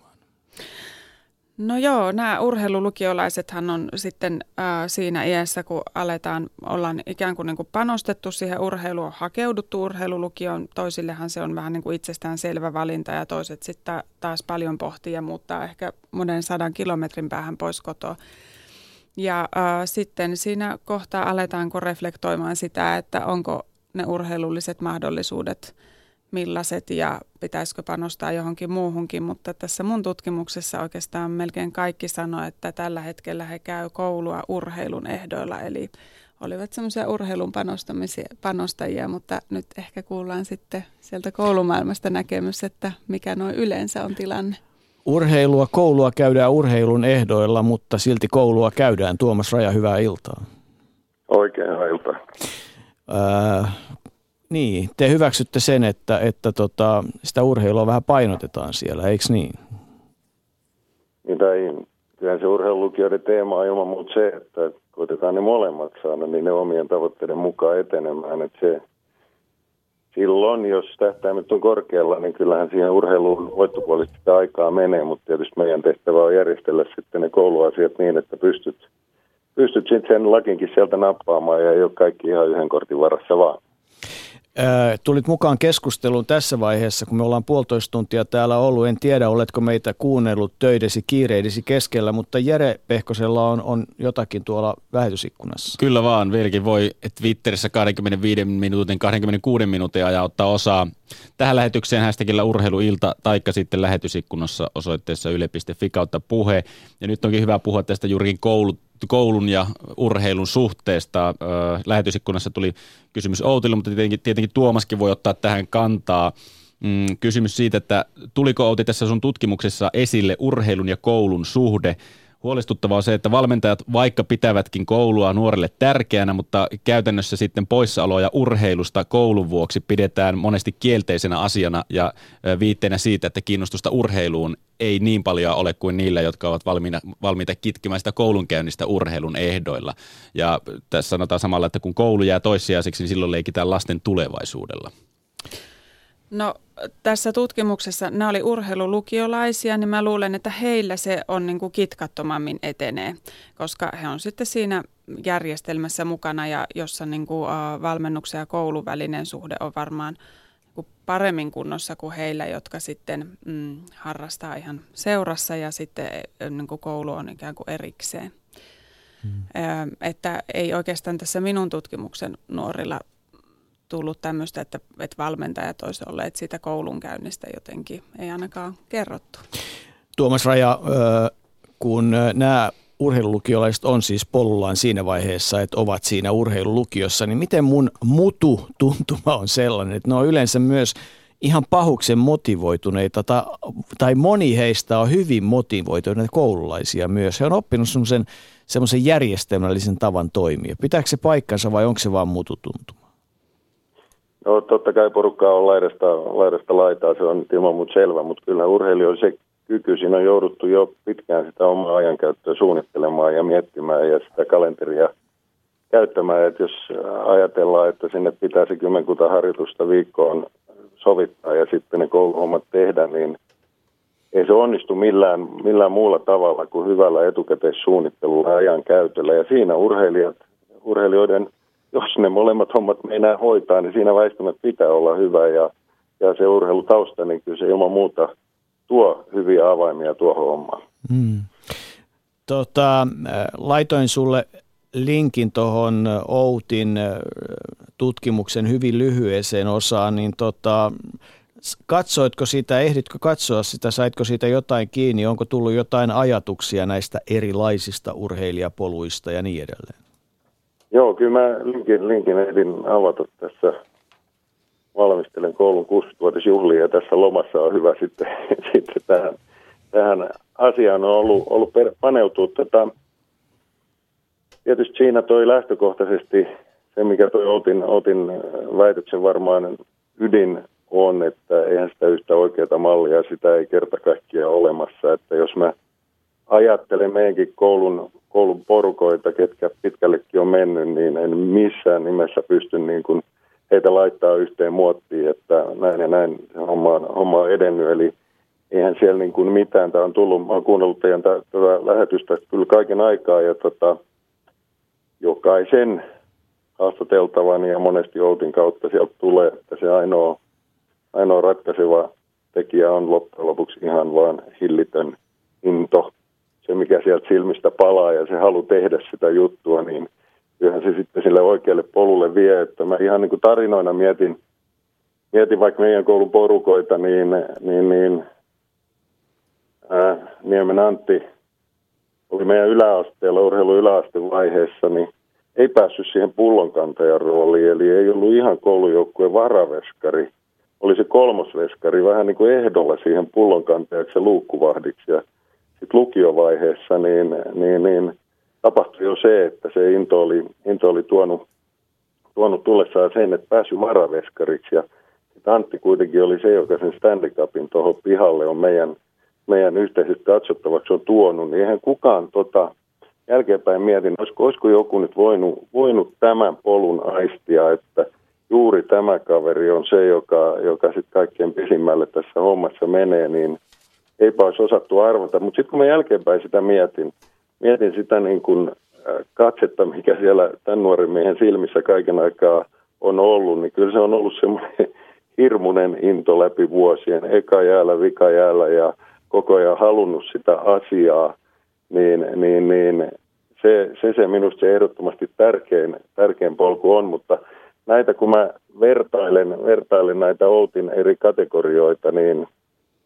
kyllähän tuossa lajikulttuuriin kasvaneissa, niin kyllähän meidänkin kouluoppilaista monet, monet tulee perheistä, jotka on tottunut urheilemaan aina ja sitä kautta he ovat tälle polulle tulleet. Ja ja sitten tietysti noita urheilutaitureita, jotka siellä vapaa-ajalla touhuu, niin kyllä se yhteinen nimittäjä taas sitten on, että jos sä tuut lajikulttuurista ja, ja tuutkin sellaisesta lajikulttuurista, että sun ei tarvitse olla vain siellä yhden lajin parissa, niin ei se kyllä mikään klisee ole, että se monipuolisuus sitten tuottaa se, jotka loppupelissä, loppupelissä pisimmälle menee.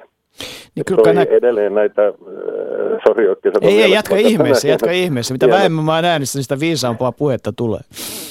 Joo, että sit mä tota, kiinnikurojen joukkoa, niin siitä mä tavallaan kyllä on huolestunut. Että jos mä ajattelen, ajattelen tota, sitä meidän, meidän kyllä surheilujärjestelmässä, että kyllähän sitä porukkaa on, jotka itse löytää sieltä penkipäästä ja viltiketjun puolelta, jotka, jotka sitten havahtuu siihen, että hei, toi toinen laji, mitä mä silloin kerran koulussa kokeilin, toihan voisi olla se juttu. Niin kuinka siellä voisi olla se reitti vielä tulla siihen järjestelmään mukaan, ja käyttää se oma monipuolisuus ja nousta eteenpäin. Että toi, tuosta kiinnikurojien joukosta mä oon vähän huolissaan. Outi. No joo, niin heille, just näille kiinnikurojille, joka siis tarkoittaa sitä, että vaihdetaan sitä lajia ja sitten aloitetaan ikään kuin uudesta alusta jossain tietyssä lajissa ja yritetään ottaa sitä porukkaa kiinni, mm, joka on jo harrastanut vuositolkulla. Ähm, niin heillehän toki tämä niin polku on haastavin. Ja tässä munkin tutkimuksessa niin se on sitten vaatinut ihan hirveän määrän sitä omaa intoa ja ö, tekemistä, että on saatu sitä. Ja, ja se oli ihan hauska tässä siinäkin tutkimuksessa. Yksi nuori totesi, että kun hän oli nyt 17-vuotias urheilulukiolainen, että nyt hän on saanut ö, kiinni niin kuin suurimman osan, että hänellä on vielä vähän matkaa, mutta että joistain hän on mennyt jo ohi että jos ajattelee, että sinne 17 vuoteen asti on sit pitänyt kuitenkin kantaa itse sitä innostusta siitä, että saatat koko ajan toisia matkalla kiinni, niin, niin jaan kyllä tämän huolen siitä porukasta. Onko sulla Tuomas Raja Pohjois-Saakan yhteiskoulun lähes 60-vuotiaan historian ajalta, niin onko sulla kertoa esimerkkiä tämmöistä niin kuin Tapio Korjus-tyyppistä esimerkkiä, että käydään hiihtolukiota ja sitten vahingossa heitetään keihää olympiakultaa. Ei ehkä ihan tällä tasolla, mutta jotain siihen, siihen viittaavaa. Joo, se Tapsan, Tapsan tarina on, on aika huikea. Ei ehkä ihan tuollaista, mutta semmoinen mulle tulee mieleen tämä vahvasti tähän tämän illan keskusteluun liittyen, kun me pohditaan nyt sitten sitä, että missä vaiheessa laji pitää valita, niin – ja meillä esimerkiksi lukio tuli Piströmin Antti, joka tullessaan lukioon, niin vakuutti ihan ja asia olikin näin, että ei hän tiennyt, mikä hänen päälajita surheilumaailmassa on. Että onko se sitten, onko se toi jalkapallo, mitä hän tuossa vähän enemmän vetää vai onko se toi jääkiekko vai mikä se on. Ja, ja, ja tota, että jos ajatellaan hänen uraa jälkeenpäin, niin todellakin ei lukiovaiheessa tietoa tuosta. No sitten tuli viestiä vähän sieltä futiksen puolelta, että sun pitää nyt päättää, että sä et enää tässä meidän tiimissä pysy, jos, jos et päätä. Ja niinpä Antti päätti sitten siirtyi siinä futiksessa vähän sinne alemmalle tasolle jatkamaan, jatkamaan kyllä toiseen seuraan. Ja sieltä vasta tuli sitten se päätös, että se oli se jääkiekko. Ja jos mä niin, mietin niitä akuankajalkoja ja sitä monipuolista vauhtia, kun se aina ryhmistää tuolla leijona paidassa tällä hetkellä, niin se kertoo kyllä siitä monilaisuudesta, siitä, että yleisurheilukentälläkin on viihdytty ja tehty, tehty aika pitkälle kyllä todella itse tietämättä sitä, mikä se mun ykkösjuttu on.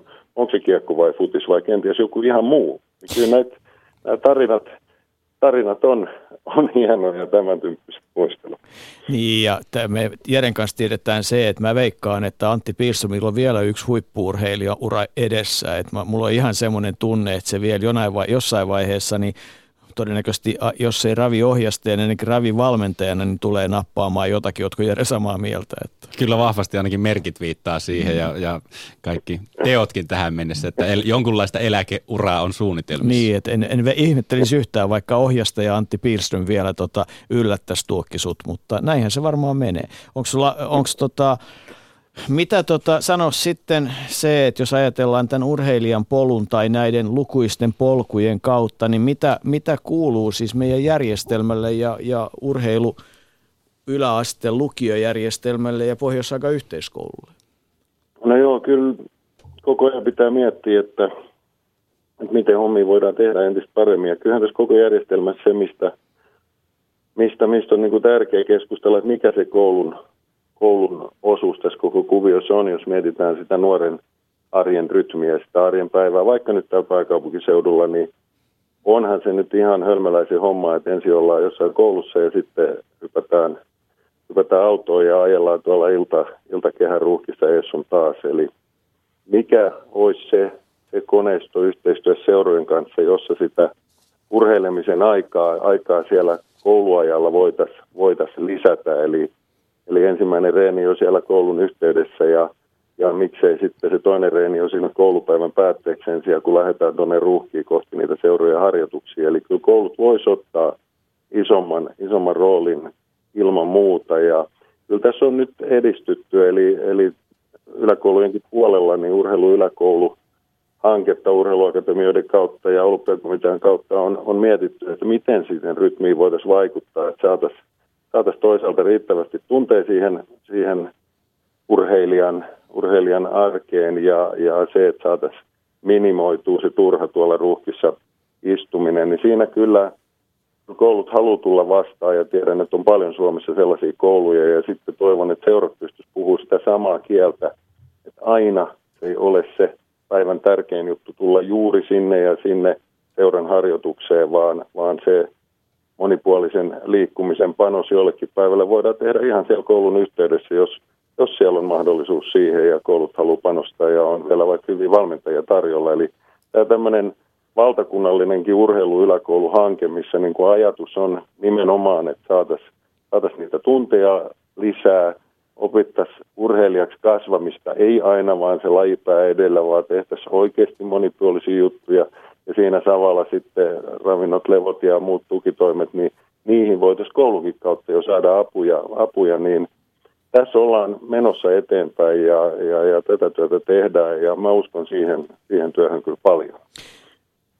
Tuomas Raja, on pakko todeta, että kun kirjoitin yhden lauseen sillan aikana, joka oli siis se, että merkityksellisiä asioita on muitakin kuin se mitali arvokisoissa. Eli toisin sanoen tämä, nämä monet urheilijan polut voi voi muuntua niin, että, että tulee erilaisia urheilun toimijoita tai sitten aktiivisia urheiluihmisiä tai urheilun seuraajia, hyviä katsojia tai hyviä vanhempia, niin kun sulla on hyviä tarinoita, niin onko sulla tästä jotain hyvää tarinaa niin, että, että tota, et on hienoa, kun on käynyt koulun, mutta välttämättä siis se itse itse tota, ensimmäinen kuvitelma, eli se mitalli, niin ei ole toteutunut, mutta paljon muuta hyvää on tapahtunut. Niitä tarinoita varmaan on paljon.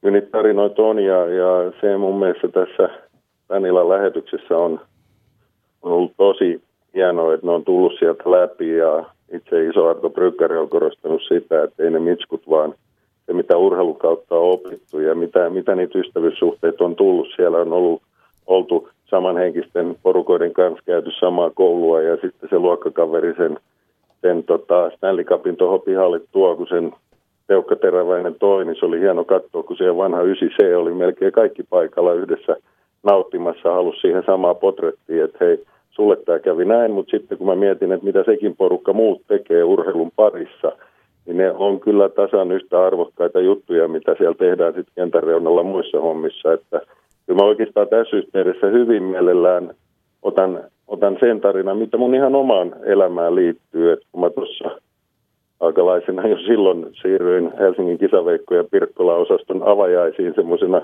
pahtosammuttimen mittasena ja löysin, löysin sieltä hienot systeemit. Mä en ollut mikään lahjakas koskaan innokkaasti kisasin aikani, ja, ja, mutta löysin sieltä ihan valtavan hienoja kavereita, jotka on edelleen mun parhaita kavereita. Ja mietin, mietin meidän semmoista HKVn poikaporukkaa, jotka, jotka silloin aikanaan tapas, niin nyt me lähdetään ensi jouluna 40 kerta ennen joulua edellinen viikonvaihde.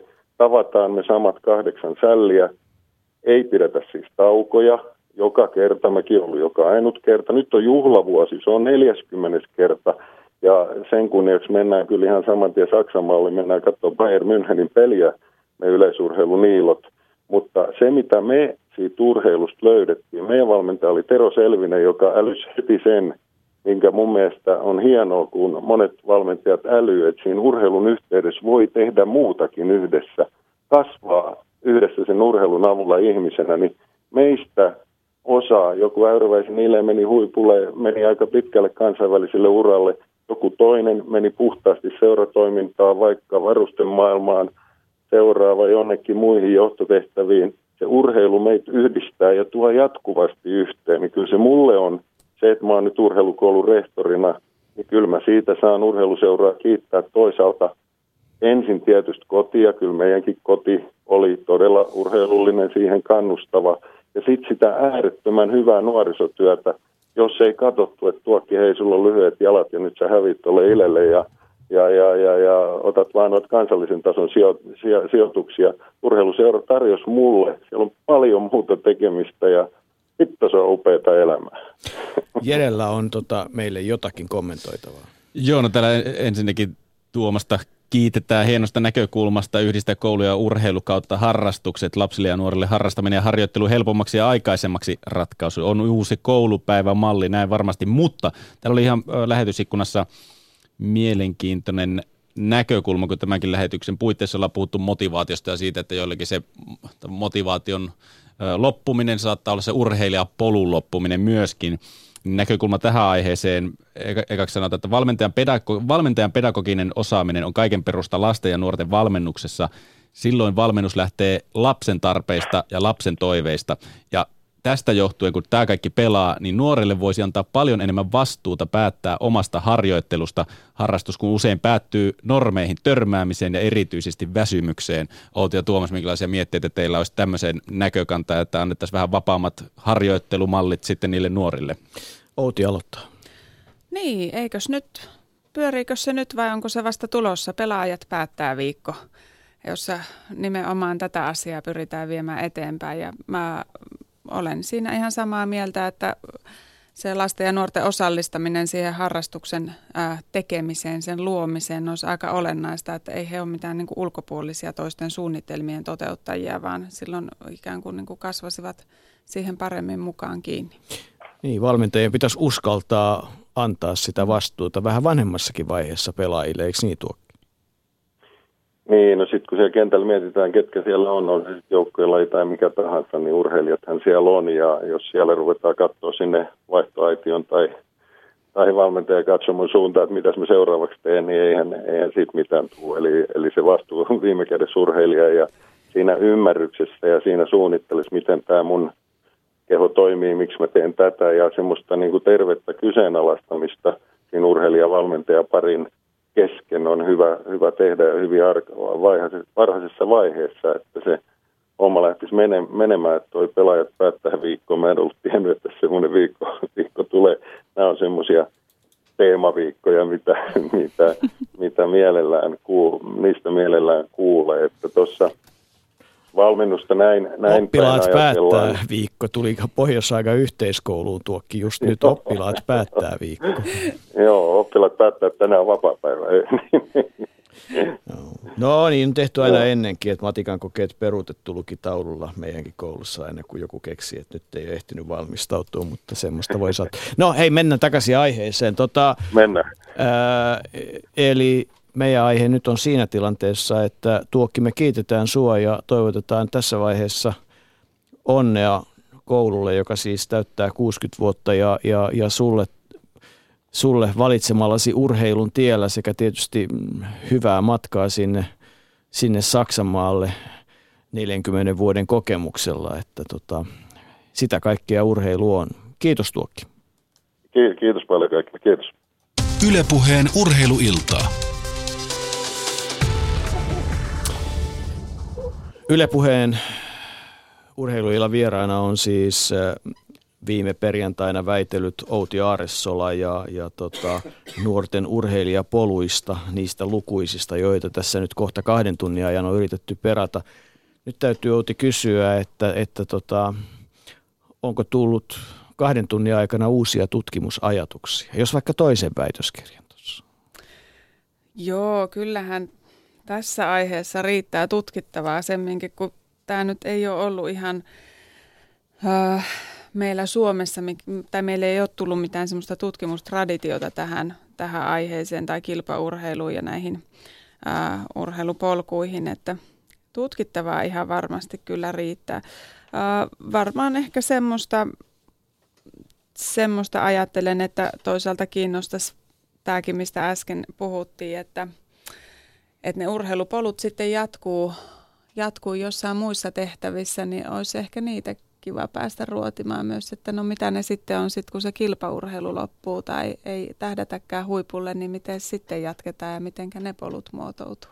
Miten Sirja sun polku on jatkunut sen puoliaktiivi urheilu jääkiekko raaheuran jälkeen? No sittenhän se jatkui siitä, kun jääkiekko tavallaan loppui, niin otin vähän etäisyyttä siihen. No sit, siinä vaiheessa mulla oli jo skeittaus tullut vähän siihen rinnalle, että sit pistin kaiken panostuksen siihen ja sen jälkeen on urheilijan ura periaatteessa jatkunut vähän kaiken, kaikenlaisin lajein, että mulla nyt on ehkä se suurin tavallaan kun urheilun parin on lyöttäytynyt jossain vaiheessa elämäni uteliaisuus kaikkia lajeja kohtaan on säilynyt edelleenkin, että hyvin mielellään tavallaan kilpailen ja hyvin mielellään haastaa itteni monen eri urheilulajin saralla, että kaikki, on, kaikki lajit on periaatteessa tervetulleita, niitä, tervetulleita ja niitä on kiva koittaa ainakin. Mä haluan vielä ottaa Outi tähän semmoisen kansainvälisen aspektin, että, että tota, olet tietysti tehnyt kansainvälistä tutkimusta ja, ja, ja sua on siteerattu tietysti, koska niinhän se väitöskirja vaatii erilaisissa julkaisuissa ja niin edelleen, mutta, mutta tota, mitä teidän aiheen ympäriltä löysit, kun perkasit pelkäsit kansainvälistä tiedemaailmaa? Lähellä sivuavia tai sinne päin sivuavia? Mm.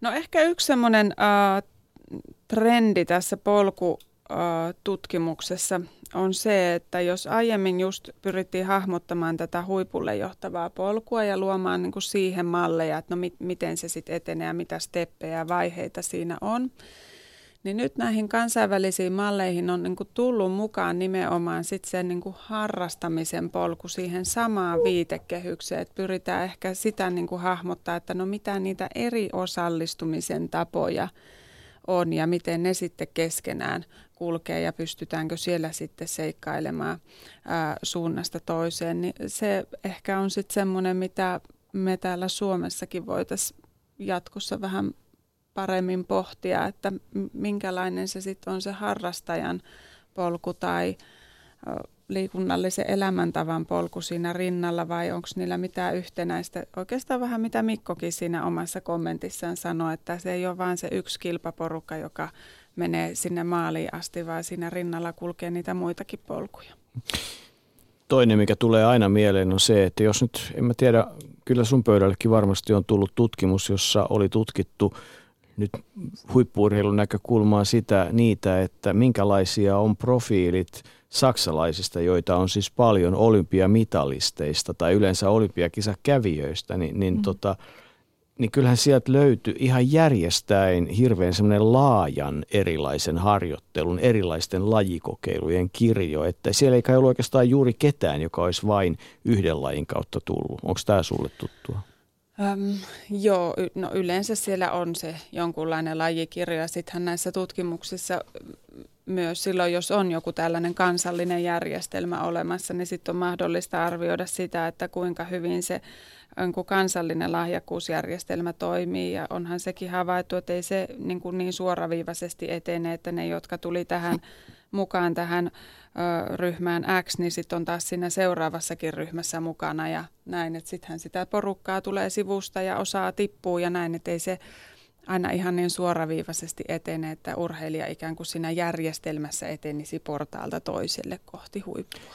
Niin, että järjestelmän kun teet oikein hirveän, hirveän jäykäksi, niin se on se kaikkein kauheus, että, että tota, se tuntuu. Mutta sitten tässä Tuokki puhuu sitä, että, että aika isosti hän tunnistaa nämä lajikulttuurin kasvaneet, niin tämähän nyt ei oikeastaan, tämähän pätee tietysti kaikilla mahdollisilla kulttuurilohkolla, että Yleisradiossa löytyy mainioita esimerkkejä paljon, että kun vanhemmat on ollut huippumuusikoita, niin sitten saadaan lukea lehdistä, että nyt – jo toisen tai kolmannenkin sukupolven aivan nuoret taiturit on mukana. He on kasvanut siihen maailmaan. Heille niin kuin musiikki, soittaminen, esiintyminen, niin kuin sanotaan, se on äidinmaidossa tullut. Että se on niin, kuin niin luonnollinen osa mm. elämää. Ja tästä kai urheilussakin on kysymys.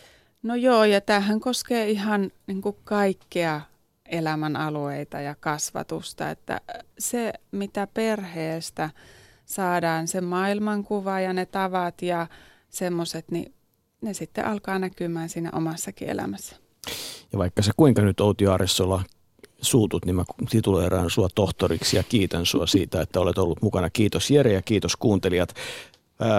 jääkiekkoa tiistaina ja keskiviikkona ollaankin sitten Lahden MM-kisojen tunnelmista. Jos nyt syntyy hyviä ajatuksia, niin ei muuta kuin sen sosiaalisen median kautta meille kertomaan.